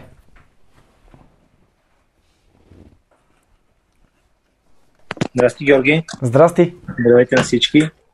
Въпросът ми е какво би казал на хората, които обмислят да напуснат България? А, първото нещо, което бих казал на хората, които обми, обмислят да напускат България е опитай, опитай. А, защото аз самия опитах. Защото а, понякога понякога хората имат контекст, който ние не разбираме. Те имат а, раз, различни разбирания за света спрямо нас. Аз самия, може би, една година, 2014, две години преди да започна свръх човека, аз и мечтаях да отида да работя и да живея в Германия. Това беше... Аз търсех позиции. Беше някакво... А, буквално... Как да кажа? Това беше някаква моя фикс идея, някаква мечта. И 2017, когато седях на летището и заминавах за Хамбург, за да живея и работя там, и пишех поста, и си дадох сметка, че съм мечтал за това нещо, и че трябва да внимавам а какво си пожелавам. Защото да, в Германия е страхотно, много ми хареса, попаднах на, на готино място, аз имах вече, имах, пред, имах работа, реално имах договор, не трябваше те първа да се търси работа, не трябваше те първа а, да се търси къде живея, имаше при кого да остана, докато си намеря, но част от хората отиват на, нали, да, да опитват късмета си другаде, но същите принципи, които биха ги направили успешни тук, биха ги направили успешни и там. А, това да си, да си проактивен, да си трудолюбив, да даш от себе си, да търсиш начини. А, да, по-добре осигурено е, но м- всеки трябва да стигне до тези изводи сам. Дали, дали семейството, дали средата ще му липсва, дали начина по който иска да живее живота си ще му липсва. Нали? А, има хора, които помагат за това България да се развива и оттам. А, например, момчил от Лимплам, не случайно е, най-голям, най-големия им офис е в България. Ето вижте Юбер. Юбер имат офис в България. Примерно Алекс Попов преди това, който има сайт лида за тук, е живял на много места. Той дори в нашия епизод споделя как а, с изчисление върху една салфетка е показал на хората, че а, могат да живеят в България с, доста по-добре с, а, с по-низко заплащане, но всеки трябва да стигне до този извод сам. Тоест, това е не... Този съвет би бил нали, да опиташ, би бил единствения адекватен, според мен. Не можеш да променеш начина и мисленето на хората. Те трябва да го преживеят това нещо. А, не мож... Трудно е да ги убедиш в неща, в които те не са видяли и не са пипнали. Трудно е. Да, а, ти си бил някъде, например, ще дам а, ще завърша на въпроса с това, което Лазар ми каза, когато му казах, че заминавам за Хамбург. А, бяхме, бяхме събрали и му казах, заминавам за Хамбург. И той каза, ти ще се върнеш. И не каза, не заминавай. Каза, ти ще се върнеш. И, и аз бях там и аз се върнах. Така че ам, трябва хората да си, трябва да наистина да си щупят главата. Може да е за хубаво, а, може хората да имат нужда от, нещо, от, от промяна, от нещо ново, от, а, да, да се почувстват сигурност, да, да спестят пари, да, да, да наберат капитал. Нали, има много неща, които биха могли да бъдат а, от полза, а и това, че можем безпрепятствено да пътуваме по света, е невероятен, а, невероятна привилегия. Имам приятел, който работи в, в Apple. А, последните няколко седмици той си работеше от България. Колко яко, нали? Работиш в Apple, получаваш заплата в САЩ, работиш си в България, а, близо си до семейството си и до близките ти хора. Велико. Така че не мисля, че ам, който е отишъл в чужбина се отрека от България по какъвто и ден начин. Ам, всеки, всеки трябва да знае, че на първо място трябва да се постави неговото собствено щастие. И всеки се намира там, където иска да се намира и не сме дървета, можем да се преместим и да отидем на друго място, където е възможно да се чувстваме по-добре и трябва и сме длъжни пред себе си да го опитаме. Аз се прибрах, защото знаех, че тук е моето място сега. И, и, и знам, че е нещо, за което се боря. И е важно да се боря за него, затова съм тук. Тук е и, и приятелката ми, тя, а, Тя се чувства добре тук, аз се чувствам добре тук, близките ни са тук, баща ми е тук, брат ми се върна също. И, а, но това е мой избор и не задължавам никого да се връща или да заминава. А, просто задължавам всеки да търси собственото си щастие, защото го дължи на себе си. Благодаря ти, Марина, за въпроса. Някой друг?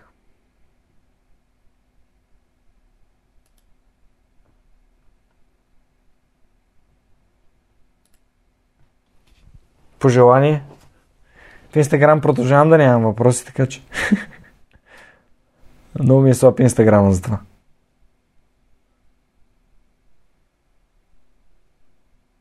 Не, не се шегувам. Добре, Рали, давай. Да те питам нещо, което сподели преди малко и оттам ми хрумна един въпрос. Mm-hmm. А, а какво би посъветвал хората и слушателите, а, примерно как да развият тази проактивност? Ами... Или, има- или поне ти как, как си успял в себе си да, да развиеш, нали, да... Как развиеш своята проактивност? Ами не знам, аз някакси се едно винаги съм я носил, обаче аз бих обвързал думата проактивност с думата кораж. Тоест да нямаш страх, че някой ще ти каже нещо, а, че това не, не се прави така или каквото и да е. Просто опитваш някакви неща. Има много як цитат на Тим Ферис от 4-часовата работна седмица и то е Ask for forgiveness, not for permission. Нали, искай, позо... а, искай а, прошка, а не позволение. Когато имаш някаква идея, когато искаш да направиш нещо, направи го и ако някой после а, каже, ама ти що го направи, нали, кажи му, нали съжалявам, но ти вече си направил теста. Тоест ти вече си осъществил това, което е най-важното. То е първата крачка, първата стъпка. А, инициирай нещо, което ти самия разбираш и смяташ за добра идея. Там насетне,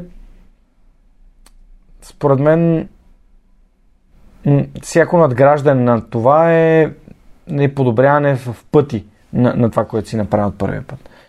Та, тази проактивност идва от, от писане на писане на имейли до хора, които знаеш, че биха могли да ти предложат работа или имат нещо, което на теб ти харесва и искаш да участваш. Ето проактивността на Ани се изразява в това да напишеш съобщение на тотално непознат човек. Здрасти, гледахте на презентацията, много, а, много съм впечатлен на това, което правиш и много бих искал да бъда част от твоя екип. Колко е простичко.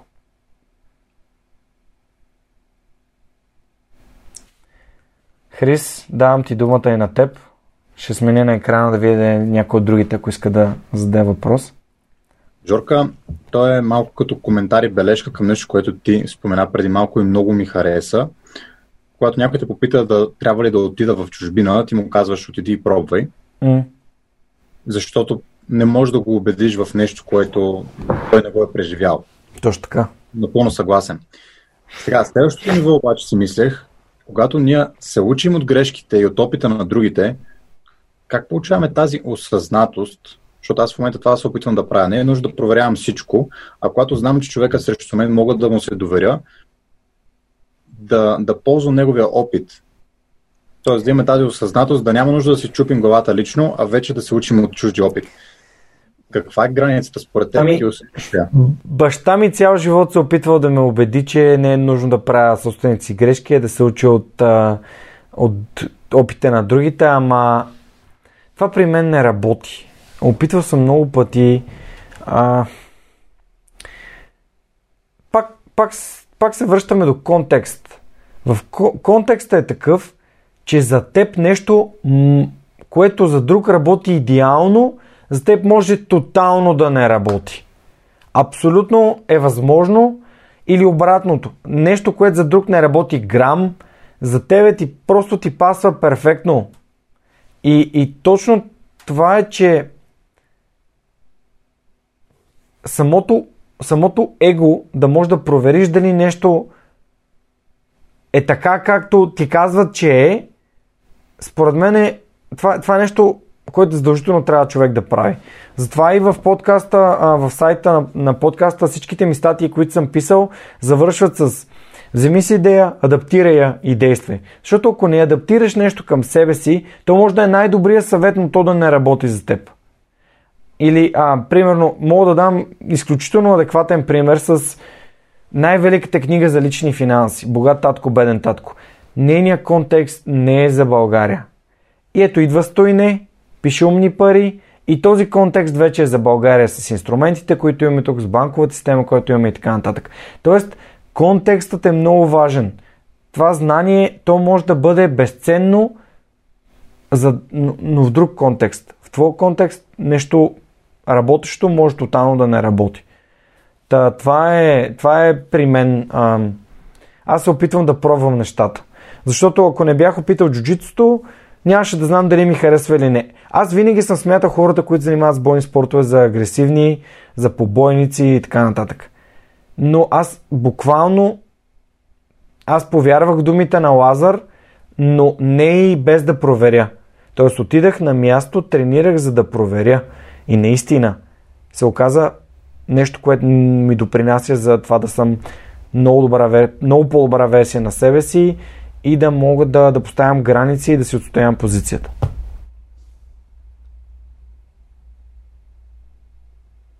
Благодаря ти, Хри, за този въпрос. Някой друг? Наско? Давай, нас и след това ще дам думата на Марин. Okay.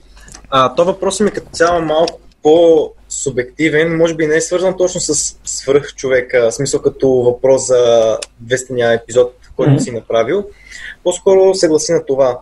Ти беше споменал, че ако искаш да направиш нещо, то не търси непременно някаква монетизация или да ти е фикс идея това да изкараш някакви пари от него. Mm-hmm. Но в случая да кажем, че искаш да развиеш нещо, което ти смяташ, че те прави щастлив и че даваш стоеност на другите, но пък си казваш, че това наистина е твоето нещо и че след време би искал да си докараш основния доход от това. Mm-hmm. Тогава, а, как да се изразя? Как бих поступил? Да, или как би поступил, или примерно би ли го правил това първоначално с удоволствие, без да, без да търсиш нещо от него, без да имаш някакви очаквания, как се беше изразил ти за свръх човек? Виж, малко е различно, ето пак, тук пак, пак стигаме до контекста, защото м- твой въпрос е свързан с рисуването. А, рисуването реално отнема време, материали, има неща, които ам, като талант, нали, ти инвестираш много време да, да се учиш да правиш различни, по различен начин да рисуваш, докато при мен просто създаване, трупане на съдържание. Ам, художника сам по себе си, изкуството им, има някаква стойност. А за мен лично, дори и да, да кажеш, че оценяваш цената, нали, цената на, на, на, всяка, на всяка рисунка и определя човек, който я купува. Дали е аукцион, дали е ам, цената е колкото ти кажеш, колкото, колкото дадеш толкова, това за мен лично пак е някакъв начин да, да не е някаква цена, която е, как да кажа, фикс идея. Защото аз знам, че е трудно в началото да си оценяваш труда. Това е така. А, и, и знам колко е. То е изключително субективно и, и ти много добре се ориентираш, защото за теб тази рисунка може да струва 1000 лева, за един друг човек може да струва 5 лева. И точно тук идва, нали, тук идва економиката и пазарния принцип и то свободен пазар, в който човек, който иска да я купи, то определя колко това нещо струва за него. Тъй като това е нещо, което ти създаваш, винаги може да има а, да има някакъв тип пазарлък от типа на добре, колко, колко струва според теб, толкова добре, ако това те устройва, казваш окей, ако не те устройва, не, но има преди, че всяка следваща рисунка те прави по-добър. И дори да направиш 100 безплатни рисунки или да изпращаш рисунки на хора, които са примерно инстаграм инфлуенсъри или някакви хора, които имат последователи, да им изпращаш безплатни рисунки и те да ги получават и са много щастливи от тях, тези безплатни рисунки в някакъв момент ще започнат да струват много пари. Защото ам, хората ще искат да имат такива рисунки. На тях самите или по някакъв начин нещо, което е, има, има допълнителна добавена стойност.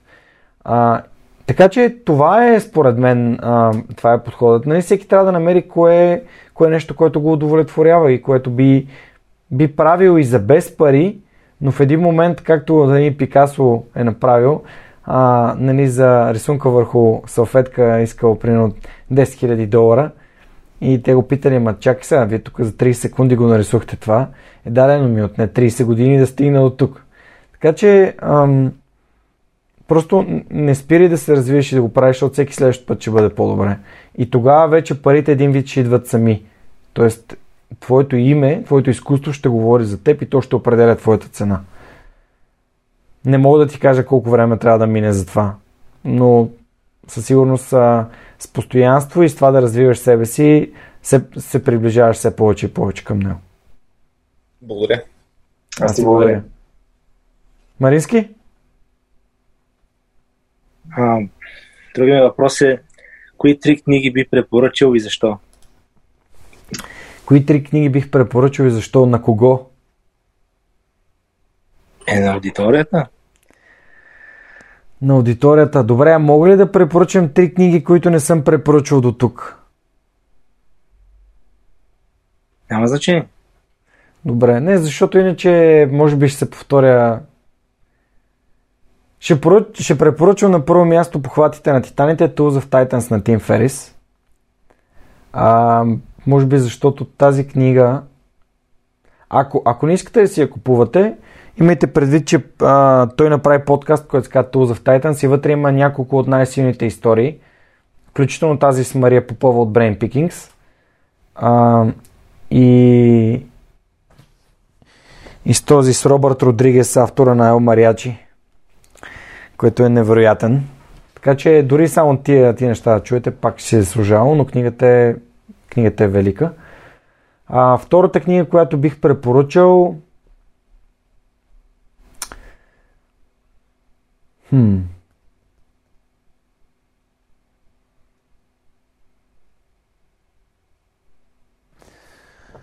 Момент, момент да видим нещо, което бих, бих искал да препоръчам, да не... Да, бих ви препоръчал Оран Клав. Ако, ако искате да четете книги за, за, за продажби, бих ви препоръчал Оран Клав. А, той има две книги, двете ги препоръчвам. Едната се казва Pitch Anything, другата се казва Flip the Script. Flip the Script е последната му книга и е според мен е много готина. И бих препоръчал Obstacle is the Way, дарът на трудностите, даровете на трудностите на Райан Холидей за стоицизма, съвременния стоицизъм, защото всеки един от нас преминава през някакви моменти на предизвикателство и на трудност – и той доста така добре иллюстрира факта, че ако преминаваш през някаква трудност, тя ти се случва с някаква причина и трябва да научиш нещо от, от тази ситуация, да станеш по-добра версия на себе си, да станеш по-силна версия на себе си. А, мога да дам една много добра метафора в джуджицу. Първоначално много те бият, всички те бият, жените те бият и те заключват. И а, не е готино, но колкото повече ходиш, толкова по, а, повече се развиваш това, което правиш. Толкова по-трудно става на другите, ставаш по-корав, ставаш по-технически грамотен и съответно преминаваш през тези първоначални трудности, вече не ти правят някакви ключове, които преди си правили с лекота абсолютно всички в залата. Така че ам, това да приемаме трудностите не като оф, тук ме заключиха, аз си тръгвам, никога няма да дойда пак на джуджицу. А, това не е правилният подход. И правилният подход е да развиваш себе си и да ставаш по по-компетентен и по- по-добър и по-силен. Във всяка една сфера, нали? не говорим просто за, за чиста сила. Така че това са трите книги. Станаха четири, но Оран Клав го давам като, като една книга и двете са много добри.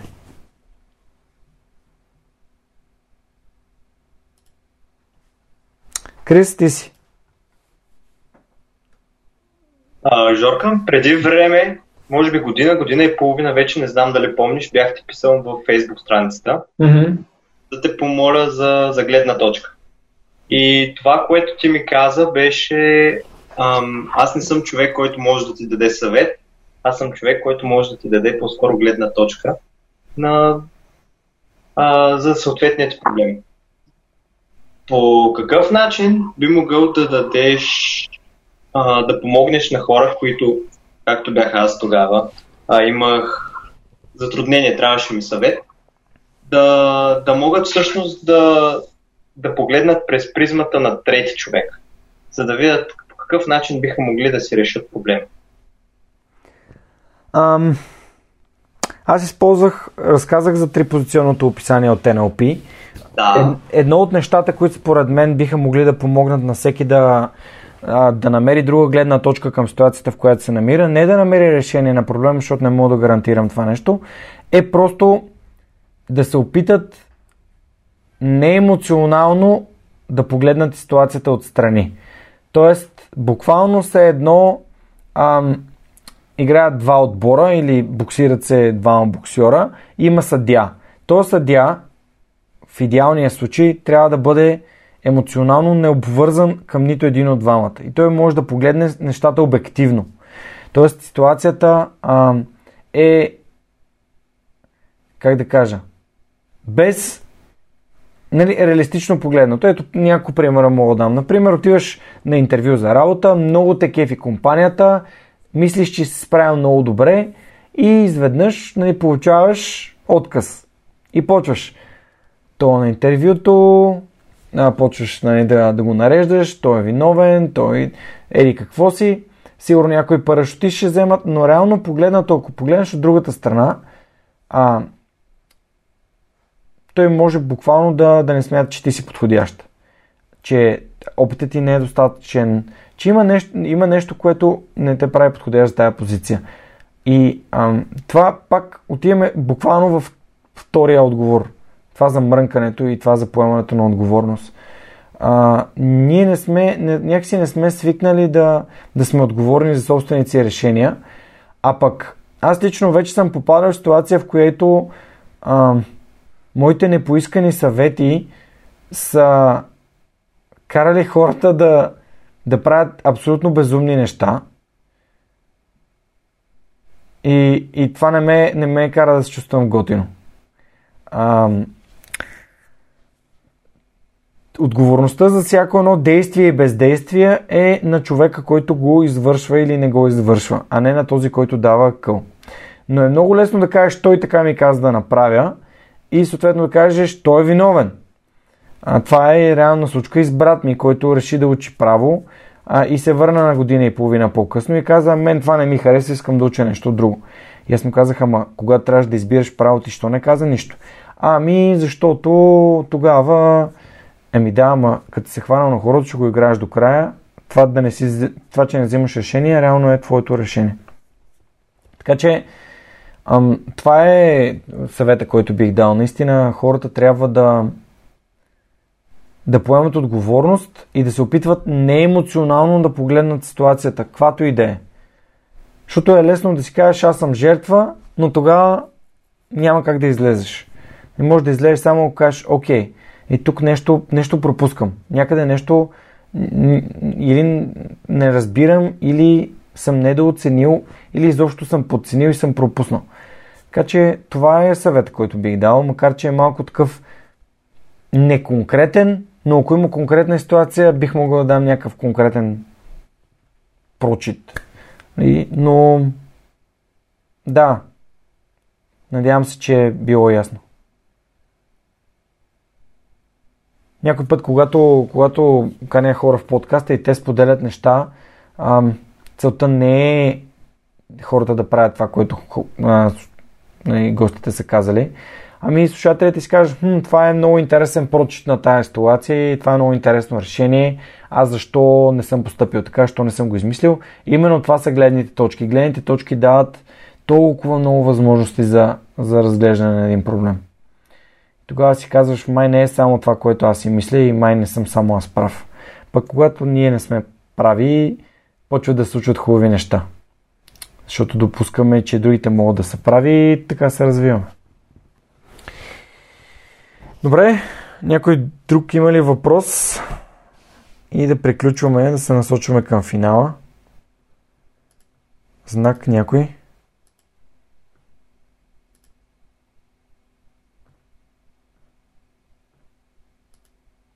Добре, няма никой.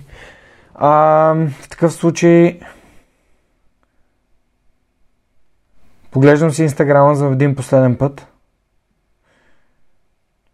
Така че се съмнявам някой да 10 минути да нямаме. Добре, ми нямаме въпроси. Хора, беше ми супер приятно, че а, споделихме последните 2 часа заедно. Даже не знам, не знам как станаха 2 часа. Надявам се, че ви е било полезно и интересно. Благодаря ви за това, че подкрепяте свръх човека. Благодаря ви за това, че всяка седмица слушате, че разказвате на приятелите си. А, благодаря ви за това, че правите собственици, бизнеси, блогове, а, правите интересни неща. А, просто всеки един от вас, като, като разцъкаме вече, като, като сме се виждали толкова много пъти а, и като си имаме и месечните срещи, сякаш наистина това, което, което правим, го правим заедно и така го чувстваме. Ето, дори Ани и Яни днес се включиха да задават въпроси а, като част от екипа. Монката е тук също и той зададе въпрос. А, наистина 4 години изглеждат като... В моите очи изглеждат като един миг но а, реално си давам сметка колко, колко много неща са се случили. А последните две години дори не ходя на работа, като работа и това е ам, много, много е странно. Наистина, наистина е много странно. Все едно живее някакъв друг живот. А, всичко това нямаше да бъде възможно без вас, без Телас, без. Ам, без това наистина вие да получавате полезност и да ви е интересно това, което правим в Свръхчовека, историите, които ви разказваме. И винаги съм отворен за вашата обратна връзка. Безкрайно съм ви благодарен за всичко, което правите, за имейлите, които изпращате, за споделенията, които, които правите на епизодите, които ви харесват, за съобщенията, които ми изпращате, с предложения за гости, за пътите, в които а, отделяте собственото си време в всеки първи четвъртък на месеца да дойдете в Борисовата или онлайн да се видим и да си поговорим. И съответно за въпросите, които ми изпращате, за мен това да знам, че вие ми вярвате и че искате подкрепа и съвети от мене е наистина това е, това е нещо, което има много специална стойност за мен. Благодаря ви за всички, благодаря ви за тия 4 години и вярвам, че преди епизод 999 няма да свърши човек няма да свърши, пък най-вероятно и тогава няма да свърши, но до тогава остават още 5 пъти по 20, т.е. 5 пъти по 4 години. А, може би това, това са 20 години, кой знае какво ще е след 20 години свръх човека. А, бъдете здрави, вярвайте в себе си и правете чудеса. А, знам, че а, този епизод сигурно е бил малко хаотичен, но целта беше да е нещо специално и се радвам, че именно а, вие бяхте моите гости днес и а, ми задавахте въпроси на мен. Аз далеч, далеч не се смятам за свръхчовек, продължавам все още да не се смятам за свръхчовек, но някой ден, когато а, подкаста наистина застане така на едно челно място в България като източник на, на, на истинско, истинско вдъхновение, автентични истории на хора. Ам, както са такива успелите, например, и техните супер, супер много фенове. А, знам, че ще съм си свършил работата. Аз сега знам, че съм си свършил по най-добрия начин, на който съм способен, но а, не знам, надявам се бъдещето да е още по-светло. Пазете се, наистина пазете се, бъдете здрави, поемайте отговорност за това да, да пазите и другите хора, особено сега в тези предизвикателни времена и бъдете проактивни. Това беше всичко от нас за този епизод Извареден на свръхчовека. Благодаря на Монката специално за това, че ми отдели още 2 часа от живота си днес, за да заснемем този епизод. И на целия екип на свръхчовекът, на Яни, на Ани, на Ана Мария, на, на Неда, на Нелката, на Радо, на Яската и на Марин за това, че помогна за регистъра, на Цвети, че ми помага за YouTube епизодите. А хора, наистина вашата подкрепа е безценна за мен. Това е всичко от нас за тази седмица. Абонирайте се към Свръх човека и към YouTube канала му, защото там може да видите епизод и в видео. До следващия вторник и епизод 201, където на гости ми е Мишо Дурчев от Кохонес. Чао! А сега искам да благодаря на хората, без които този епизод нямаше да се случи. Това са хората от екипа и пейтрините на свръхчовекът.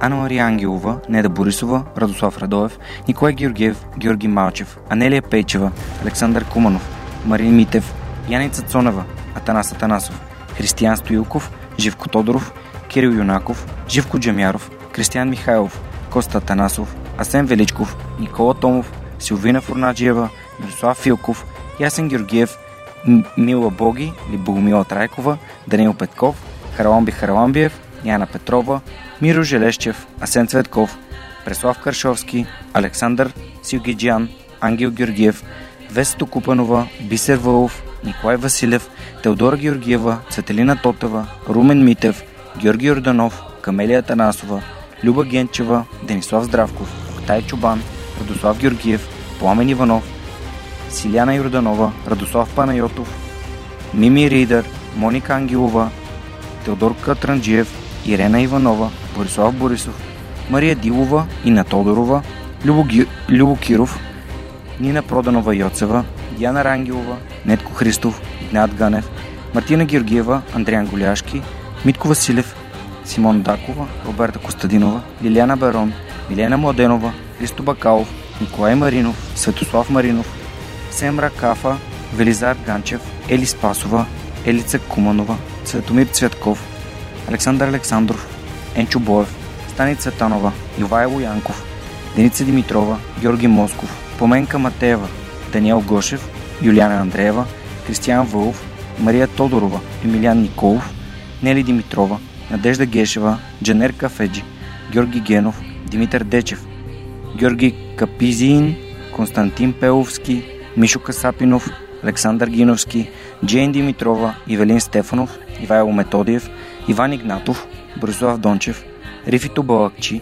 Доб... Добри Кусов, Горяна Георгиева, Емин Мула Ахмет, Павлина Андонова Иванова, Тана... Таня Панайотова, Радислав Данев, Христо Ангелов Христов, Даниел Гочев, Ана Андонова, Невена Пеева Тодорова, Атанас Деневски, Мартин Ангелов, Марияна Лозанова, Андрей Гозданов, Ивайло Кенов, Лиляна Батолова, Маргарита Троанска, Димитър Куртев, Александър Гене, Галин Стефанов, Константин Спасов, Катя Апостолова, Павлина Маринова, Борислав Сандев, Тодор Петков, Мирослав Моравски, Диана Мечкова, Мартин Петков, Яне Джуров, Ива Белчев, Иван Белчев, извинявам се, Лъчезар Димитров, Евелина Костадинова, Кристияни Берик, Майя Йовчева, Мартин Бенков, Йордан Димитров, Райко Гаргов, Ивайло Христов, Християна Василева, Ани Виар, Филип Алексиев, Борис Тилов, Вик Калчев, Камен Стойков и Вели Енчев. Разбира се и Любен Василев, както и другите хора, които нямат фейсбук профили, но а, подкрепят свръх човека всеки месец. Хора, благодаря ви безкрайно. Без вас това, което се случва, нямаше да бъде възможно. Благодаря ви, че подкрепите свръх човекът.